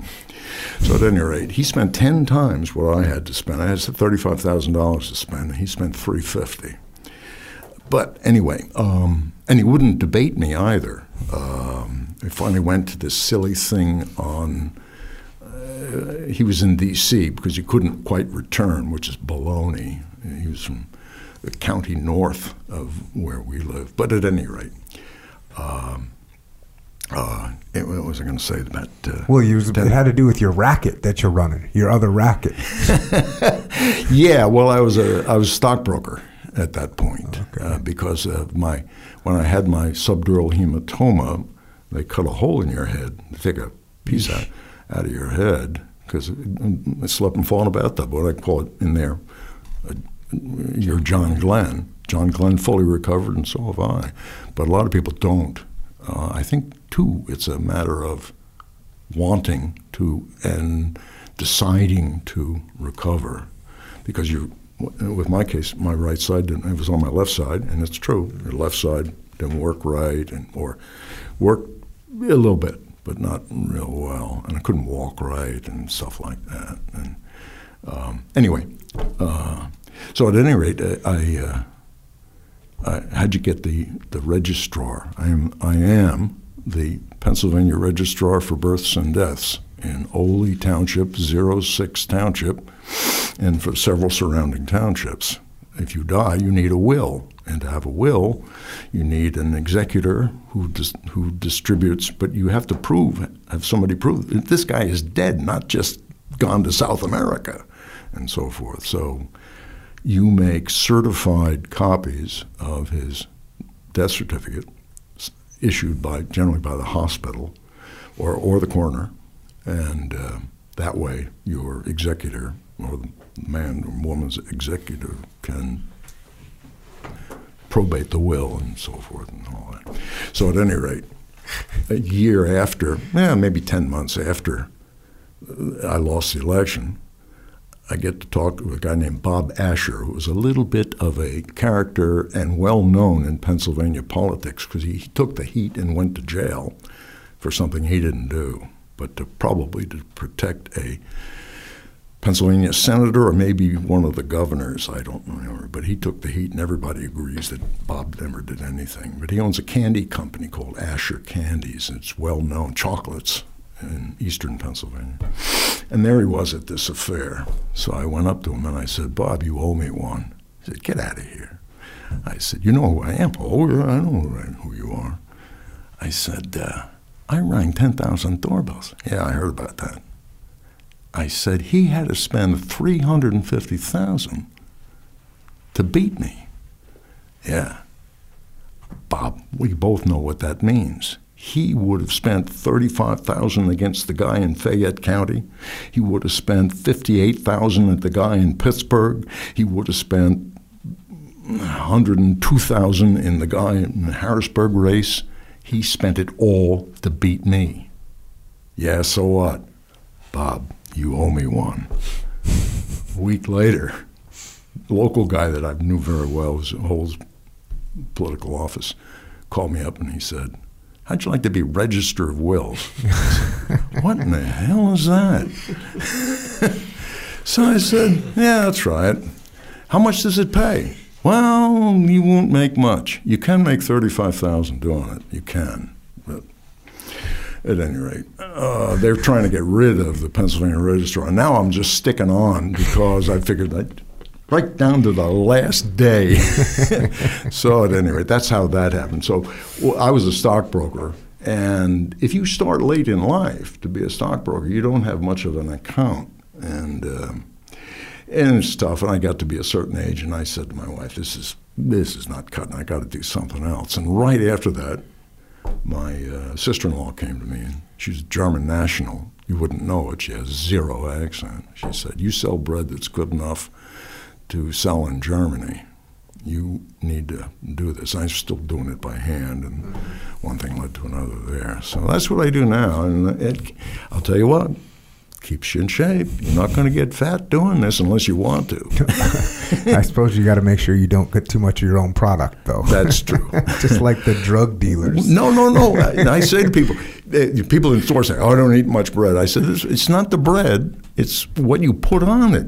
the too much mayonnaise or too much strawberry jam is what you do with it, not not the uh, the stuff. Well, uh, what's the name? So, what's where can people get your bread? Um, you got a shipment of Oh, it. I got. I know, but I'm not going to be going to the, The- grocery market very often in Pennsylvania. the Oley Baker. the Oley Baker. O L E Y, yeah. That's an Indian name for the valley in which we live. They, the Indian Got name it. for it was Olinka, and that got shortened by the by the locals at that time, way back. Benjamin Franklin did not like to come up to that county. He said there are too damn many Germans up there. I don't like to go up there. he was a good horseman in, in his uh, middle age. We all see Ben Franklin as a big fat old guy. Oh, and yeah. fat old man, but uh, he was an expert, expert uh, horseman, and, and people did not like to travel with him. Oh, I read an account of him going to York, PA, which is west of uh, Harrisburg. Uh, they didn't like that with him because he would take off overland to basically explore the landscape and whatnot. And uh, they were all afraid he was going to either fall off or get killed by the locals, the Indians. Uh, so they thought, then we're going to have to go look for him and find him. And the, the, some of the folks out there don't like us very much, and so forth. So people did not like to go traveling with him. But he was an expert and an overland uh, horseman. But we all see him as the, the fat old guy. Who, Yeah, uh, that's the that's the image he got stuck with at some point. right. I know you. Uh, you know, you wrap up your your bio that you sent to Dave, and it says 2022 still having fun. Heck yeah. So that's pretty awesome. Uh, I don't know. Did we miss anything? Get us up to date. There's one thing I thought about on going by. Now it now it escapes me. Uh, same married uh, married to the same woman. I, this is during the political campaign. They would ask you. I said, still married to the same woman since uh, age 27. Wow. So I got married a little bit late. And it was your daughter that brought you here. Yeah. And, and Yeah. linked us up. I think she linked us up on social media. Yeah, there was my uh, elder daughter, Genevieve, and uh, she wanted to come with me, but she is in a job that she doesn't like, and she's intensely searching. So the other daughter said, I'll take him out. And she had not actually said, she said, if you go, I'll buy it, my own ticket. Okay. So I, then I said to you, I will not travel alone. I will travel with my wife. Oh, okay. So then Pamela said, I don't want to go. We have a ancient puppy dog here, and she's going to die. Said, well, we, we ought to euthanize her. I can't do that. That's the pragmatic solution, apparently. so younger daughter said, I'll go with him. So uh, she is here uh, today in San Diego. An elder daughter is uh, angry. But I said, Jenny, um, what you're doing is more important. And uh, she's working at, she got into the medical world, most specifically into transplants. And she said, if Jocko says anything to you, ask him if he is a uh, organ donor. Because he should be. Everybody should be. I am. Yeah. So I'll tell her that. but at any rate, She's going to know. Apparently, everyone's going to know now. I said, but the thing about Jenny, the thing that people want is something you can do that most people can't. You can pe- keep six balls in the air at the same time, so to speak.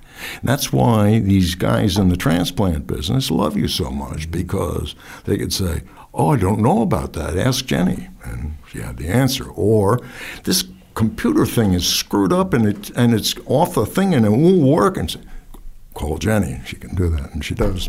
There you go. So the younger daughter, they have their, uh, she and her husband have their own business, so uh, it's easily done for them. Although they're very serious and they do well. So that's the, the whole thing there.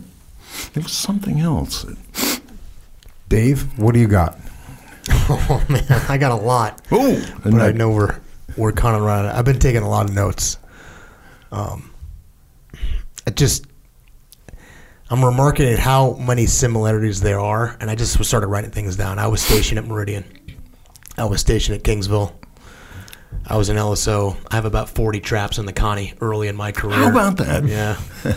I uh, I did the spin rides in the T2, and I knew you were a spin instructor. I know that well. I it's fun. It's a great. I said in there one of those things. I said it's a great carnival ride. It is a good, but so many guys would ride. not do it. I used to say that the the student didn't know who I was. I'll I'll be doing your spin hop today.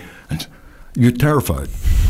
Well, no, Mr. Kopel, but I thought that. I said, wait a minute, wait a minute. How many guys have you been punched out on spin hops? Oh, I don't know. No one. It's a carnival ride, and so forth. So I, and Fred didn't want to. I that gives me the. I don't like to do. I'll do them. I'll do them for you. So I, I would do a lot of the spin hops in Meridian. It's a carnival ride. Not much instruction goes on that day, except for the rote. All right, Mr. Smith, we established the direction of rotation, and uh, we will positively neutralize the controls, and then uh, we'll apply full opposite rudder, and when the rotation stops, we will uh, put stick full forward, and so forth. Yeah, that's all you do. And then, okay, fine, we got that. Now we're going to climb back up. You have to do it again? Yeah, we're going to do it again, too. Uh, I remember it well. Some of the best rides ever. Yeah. Um, my time with the Air Force, and then you kind of concluded with a couple of things that I just couldn't help make the connection to. Living on the O3 level in the stateroom underneath the catapults. and then, God forbid, I am on a podcast where I don't have to say something nice about Navy SEALs. but you worked for a, a frogman and got to Yeah. see what, what, what, what real good leadership looked But like. But you know what? He, let's talk about leadership just a second. He was not well thought of, mostly by the younger guys who are ROs in, in the fleet squadron I was in. He never does anything. And well, he'd talk and, and they would say not nice things about him. I don't think any of the front seat guys said that. what a surprise. But but the the backseat guys, they're all young and the, the lieutenant, junior grades, all of them solid, and most of them retired as commanders. I don't know what the heck they got them to do to stay in the in the Navy that long. But at any rate, they didn't like him because they couldn't understand what he was doing. I think the front seat guys all really understood what was going on there. Well, I think there's a real strong connection between pilots and SEALs. I got to learn that firsthand working with Jocko. But Yeah. you did it at a time. You did it at a time where you, you didn't have the machines that we had. I mean, you flew an airplane that I guarantee you was infinitely harder than it was for me. Yeah. But it occurred to me that the the legacy that I got to live under, the 35 years of history, was written about people like you. Mm. And when I got in the, when I got in the Navy and the Marine Corps, how we flew fighters and the way we taught people to, flew, to fly fighters was already embedded, and that all started w- with your generation. So Well, you know, that's what I was thinking about in that Dan Pedersen and, and the book. That wasn't called Top Gun until maybe, I don't know, three, four, five years later. Somebody said Top Gun. But the F 4 didn't have a gun. And I don't, th- and, and all your newspaper guys, they'll say, well, it had to have a gun. And they uh, finally did the F 4E and had a gun in it. Finally. No. The missile was a better weapon every time, every time. Forget, you had to be within 3,000 feet to do anything with a 20 millimeter gun. I shot the gun at Kingsville. We all did. I was bad at it too. I don't know. they they, put your colored paint on your ah, your and and then they examined the banner. And said, there are no greens on here. What happened to you, Tom? and embarrassing, you know. I'm an older guy. I'm supposed to have holes in there. But at any rate, uh, uh, I don't. I utterly disagree with that business about if any sort of a fighter plane you have to have a gun. Baloney. Now, early on, Sparrows didn't work because white hat sailors would drop them and chuck them up into the bottom of the airplane, and they they didn't test them to see, make sure this is working and things like that. And the aviators didn't turn the panel on and to see if the missiles, they call it tuning, that the missiles would tune and things like that. And then if one didn't tune, you flip past that to go to the number two. Um, and so forth, and fire that one. Forget about the first one. But then you could do one more thing that came out during Top Gun that nobody during Advanced Fighter Weapons School. If you went to bore sight, tell the guy in back the cockpit, go to bore sight. The, the antenna goes where the the Pipper is uh, through the 35 mil gun sight is looking. They're both looking at the same place, and that's what I was going to do with the 21. Go bore sight, pull the trigger, and and you'd get a Sparrow, which is a monster missile. Weighs 500 pounds. The Sparrow, the ones we had anyway, the E models weighed 500 pounds. but anyway, um, it wasn't called fighter Weapons school uh, back then. Oh yeah, so the, fight, the thing you read in Dan Pedersen's book, who remains a nice guy, uh, uh, but I would say this to him in a, in a collegial way.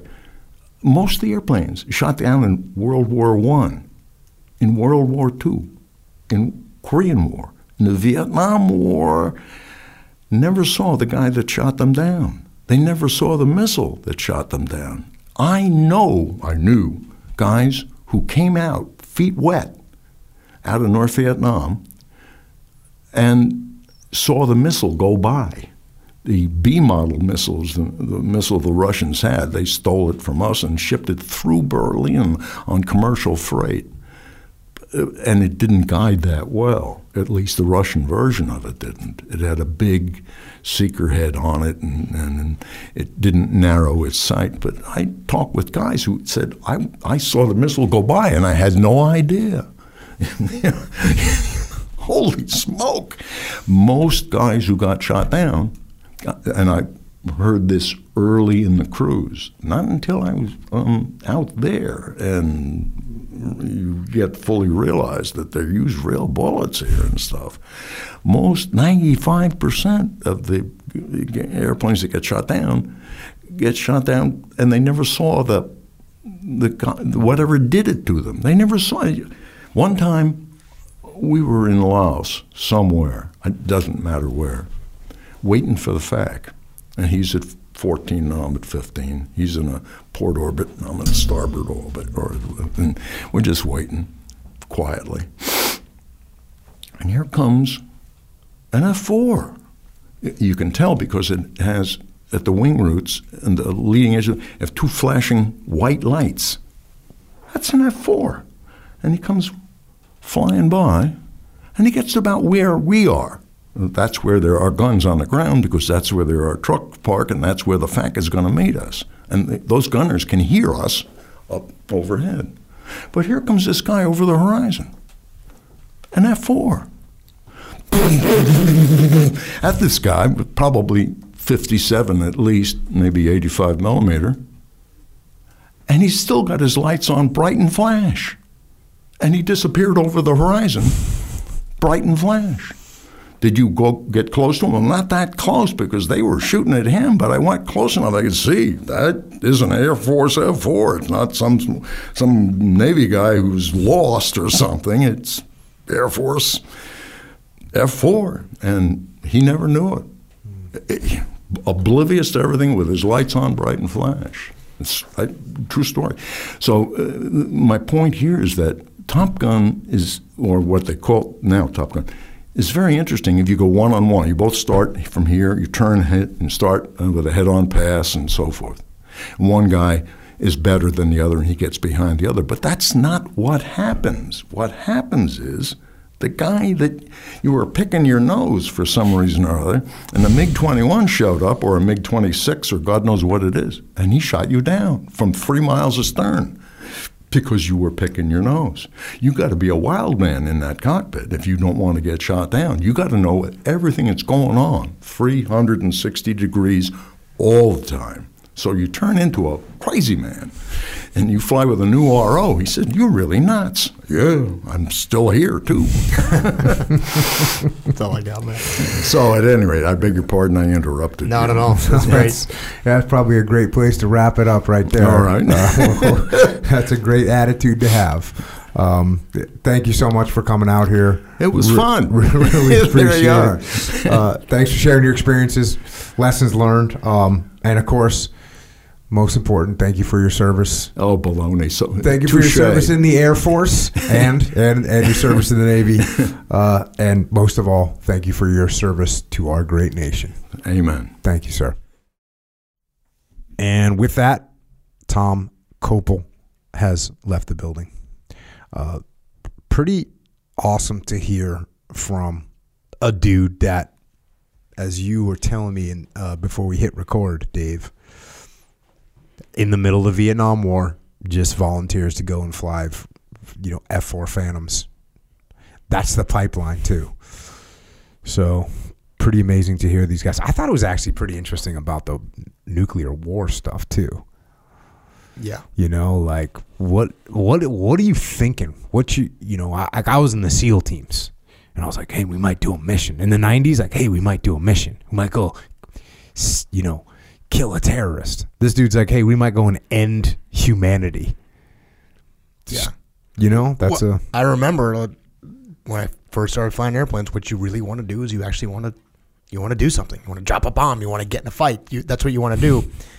and there's a double edge to that because you know, like, well, I mean, we don't want to go to war. It's not a good thing. But if you do, you like you want to get the call. Yeah. The only thing you're ever going to do when you're you know strategic air command with nuclear weapons and a B-52, you get that call like that's a different psychology about what your job is. You know, and I could see someone like him getting pretty restless doing strip alert all day, knowing it's kind of unlikely. And even if it did work out, like what are you actually doing there? That's that's not a scenario you want to be in, no matter what. So Yeah. Crazy. Um, but, anyways, thanks for listening. If you want to support the podcast, you want to support yourself, get yourself some Jocko Fuel, jockofuel.com. You can get these these drinks we're drinking right here. Get yourself some Afterburner Orange, the tasty flavor. Um, going ham on the Molk. We got we got ready to drink Molk now. People are kind of going crazy with that stuff. I'll tell you what's what I, what's what I find. Uh, look, just like every other freaking American, the convenience of just cracking one of those open and drinking it. Look, I, how much effort is it for me to get out my get out my milk, get out my shaker, put my milk in there, shake it. You know that has to take me at least three minutes. Or I got that little ready to drink hitter, just ready to, you know, take some. The other thing I find about it is you can just you can it's so effortless that you can just open one up. Like I have I have a part of my fridge where I have one of each kind of opened where I'll just go like take a sip, take maybe two or three sips, you know, just during the day, just a flyby. Um, so there you go, Molk, all the joint stuff. You know what, you know what it is. Um, you can get it jockofuel.com. You can get it at the Wawa. Get the drinks at Wawa. Get it Vitamin Shop. Um, go get some. Support Origin USA. I saw Cam Hanes today posted Cam is teaching Tulsi Gabbard how to shoot a bow and they're wearing Origin Hunt, man. How legit is that? Pretty awesome. So check out originusa.com. We're making stuff in America. Jeans, jiu-jitsu gis, boots, t-shirts, rash guards, all 100% made in America. So get some of that. We got a store. Echo called it Jocko Store. It's jockostore.com. Get t-shirts. What are you wearing? Oh, that's a legit one. So Dave, right now, if you're not on YouTube, Dave's wearing the Sea Wolves t-shirts, 1966 to 1972. The only aviation unit ever commissioned and decommissioned in a combat zone. We've had some Sea Wolves on the podcast. There's a t-shirt to represent the Sea Wolves. Uh, you can get that at jockostore.com. Um, we also got rash guards and hats and beanies and all that kind of stuff. We got the shirt locker. Shirt lockers, it's a little opportunity for us to express kind of, let's say, some deep layers to the podcast. And it's a subscription thing. You get a shirt a month, and they're cool. We got this podcast. Subscribe to it. Jocko Underground. We're doing the Underground podcast, which is also a platform that we have that we control. Because if you're not in control of a platform, you should be nervous that they could kick you off that platform. So I was nervous about that. Now, look, I'm not trying to get kicked off. I don't think I'm going to get kicked off. We're not getting crazy over here. But there's certain things I've said that have been uh, demonetized. So who knows when they're going to say, yeah, you can't say that anymore. So we have our own platform, jockounderground.com. Check that out. YouTube channel. Jocko podcast is the YouTube channel. Origin USA also has a YouTube channel. We got Psychological Warfare. We got Flipside Canvas, Dakota Meyer. Got a bunch of books. Only Cry for the Living by Hollie McKay. Final Spin. The audiobook of Final Spin, Dave and I did like a Q&A from Final Spin at the at, so after the book you can do the Q&A. You can listen to that Q&A. Pretty cool. The background of where it came from. I can tell you where it's going. That thing's making moves. I'll leave it at that for now because it's hard to get these things done. But, uh, anyways, written a bunch of books. Warrior Kid books. Just about, I have a gym, Victory MMA and Fitness, and just about every day a parent will come up to me and say, "Thank you for those books. That got my kid to focus in school. Got my kid here to start training jiu-jitsu. Got my kid to stop eating junk." So check out those books for your kids. Way of the Warrior Kid series. Mikey and the Dragons, Hackworth, About Face, Extreme Ownership, Dichotomy of Leadership, all these books. You know, I've, I've written them. Get them if you want them. Echelon Front. What's Echelon Front, Dave Burke? Echelon Front is our leadership consultancy where we, you, me, Leif, and the whole team get to actually in person, live, talk about every single leadership principle you've been talking about on this podcast and in the book. We get to do it with companies and people all the time. It's it's awesome. And what about the Academy? Oh, the Academy, the Extreme Ownership Academy. It turns out that meeting people live and in person isn't always the most convenient way to do it, and bringing people off the line or bringing people into a conference room or a classroom every single day is not a great way to train. We want to keep people working, but the Academy takes basically everything we teach, puts it online, so you can get to it whenever and however you want to, and it's an awesome additional resource. It's basically be able to hit that leadership gym every day whenever it's convenient for you. So we got the Academy. Yeah, just like jujitsu, there's moves you got to learn. there's moves you've got to learn about leadership. And just like jujitsu, you can't just look at a move and hear it one time and be like, "Oh, cool, I'll throw this omoplata on somebody now." This is not going to work. You gotta you gotta fully understand it. You got to see it from different angles. You got to try it yourself, and that's what the that's what the academy is. ExtremeOwnership.com. If you want to get in on that, and if you want to help service members, active and retired, you want to help their families. You want to help Gold Star families? Uh, check out Mark Lee's mom, Mama Lee. She's got a charity organization. Does incredible stuff. Does incredible stuff. Takes service members. This is one of the one of the things that she does. She takes service members who have significant health issues, and she gets them treatment. It's a multifaceted treatment. One of the big treatments is hyperbaric chamber. So you're going in in the O2. She sets this up for like 30 or 45 days, all expenses paid. So and it, and we've seen the results of this is just outstanding. So if you want to donate or you want to support that, go to americasmightywarriors.org. And also don't forget about Micah Fink, who's taken vets up into the wilderness to heal through adversity, which is pretty awesome. Heroesandhorses.org. And if you want to follow us on Twitter, on Graham, on the Facebook, Dave is at David R. Burke. I'm at Jocko Willink. Watch out for the algorithm. Uh, thanks once again to Tom Kopel for making the trip out, for sharing those experiences and lessons learned from your life. Pretty neat to hear this stuff first person. Um, thanks for your service. Thanks for coming out. And thanks to all our military personnel with a Special recognition today to those of you that help us own the skies the pilots, the navigators, the air crews, the maintenance and mechanics on the ground, and the thousands of support people that make our domination of the air possible. Thank you for what you all do. And thanks as well to our police, law enforcement, firefighters, paramedics, EMTs, dispatchers, correctional officers, Border Patrol, Secret Service, all first responders. Thanks for what you do here on the home front to keep us safe.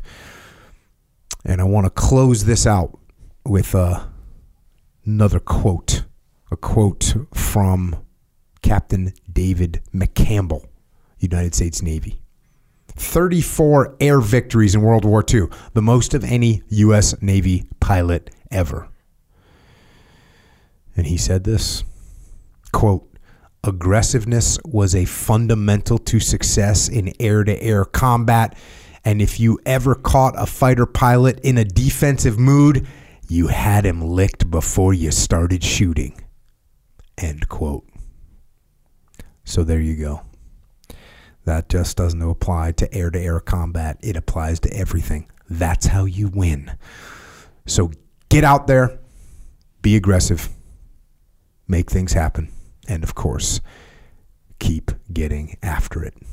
And until next time, this is Dave and Jocko out.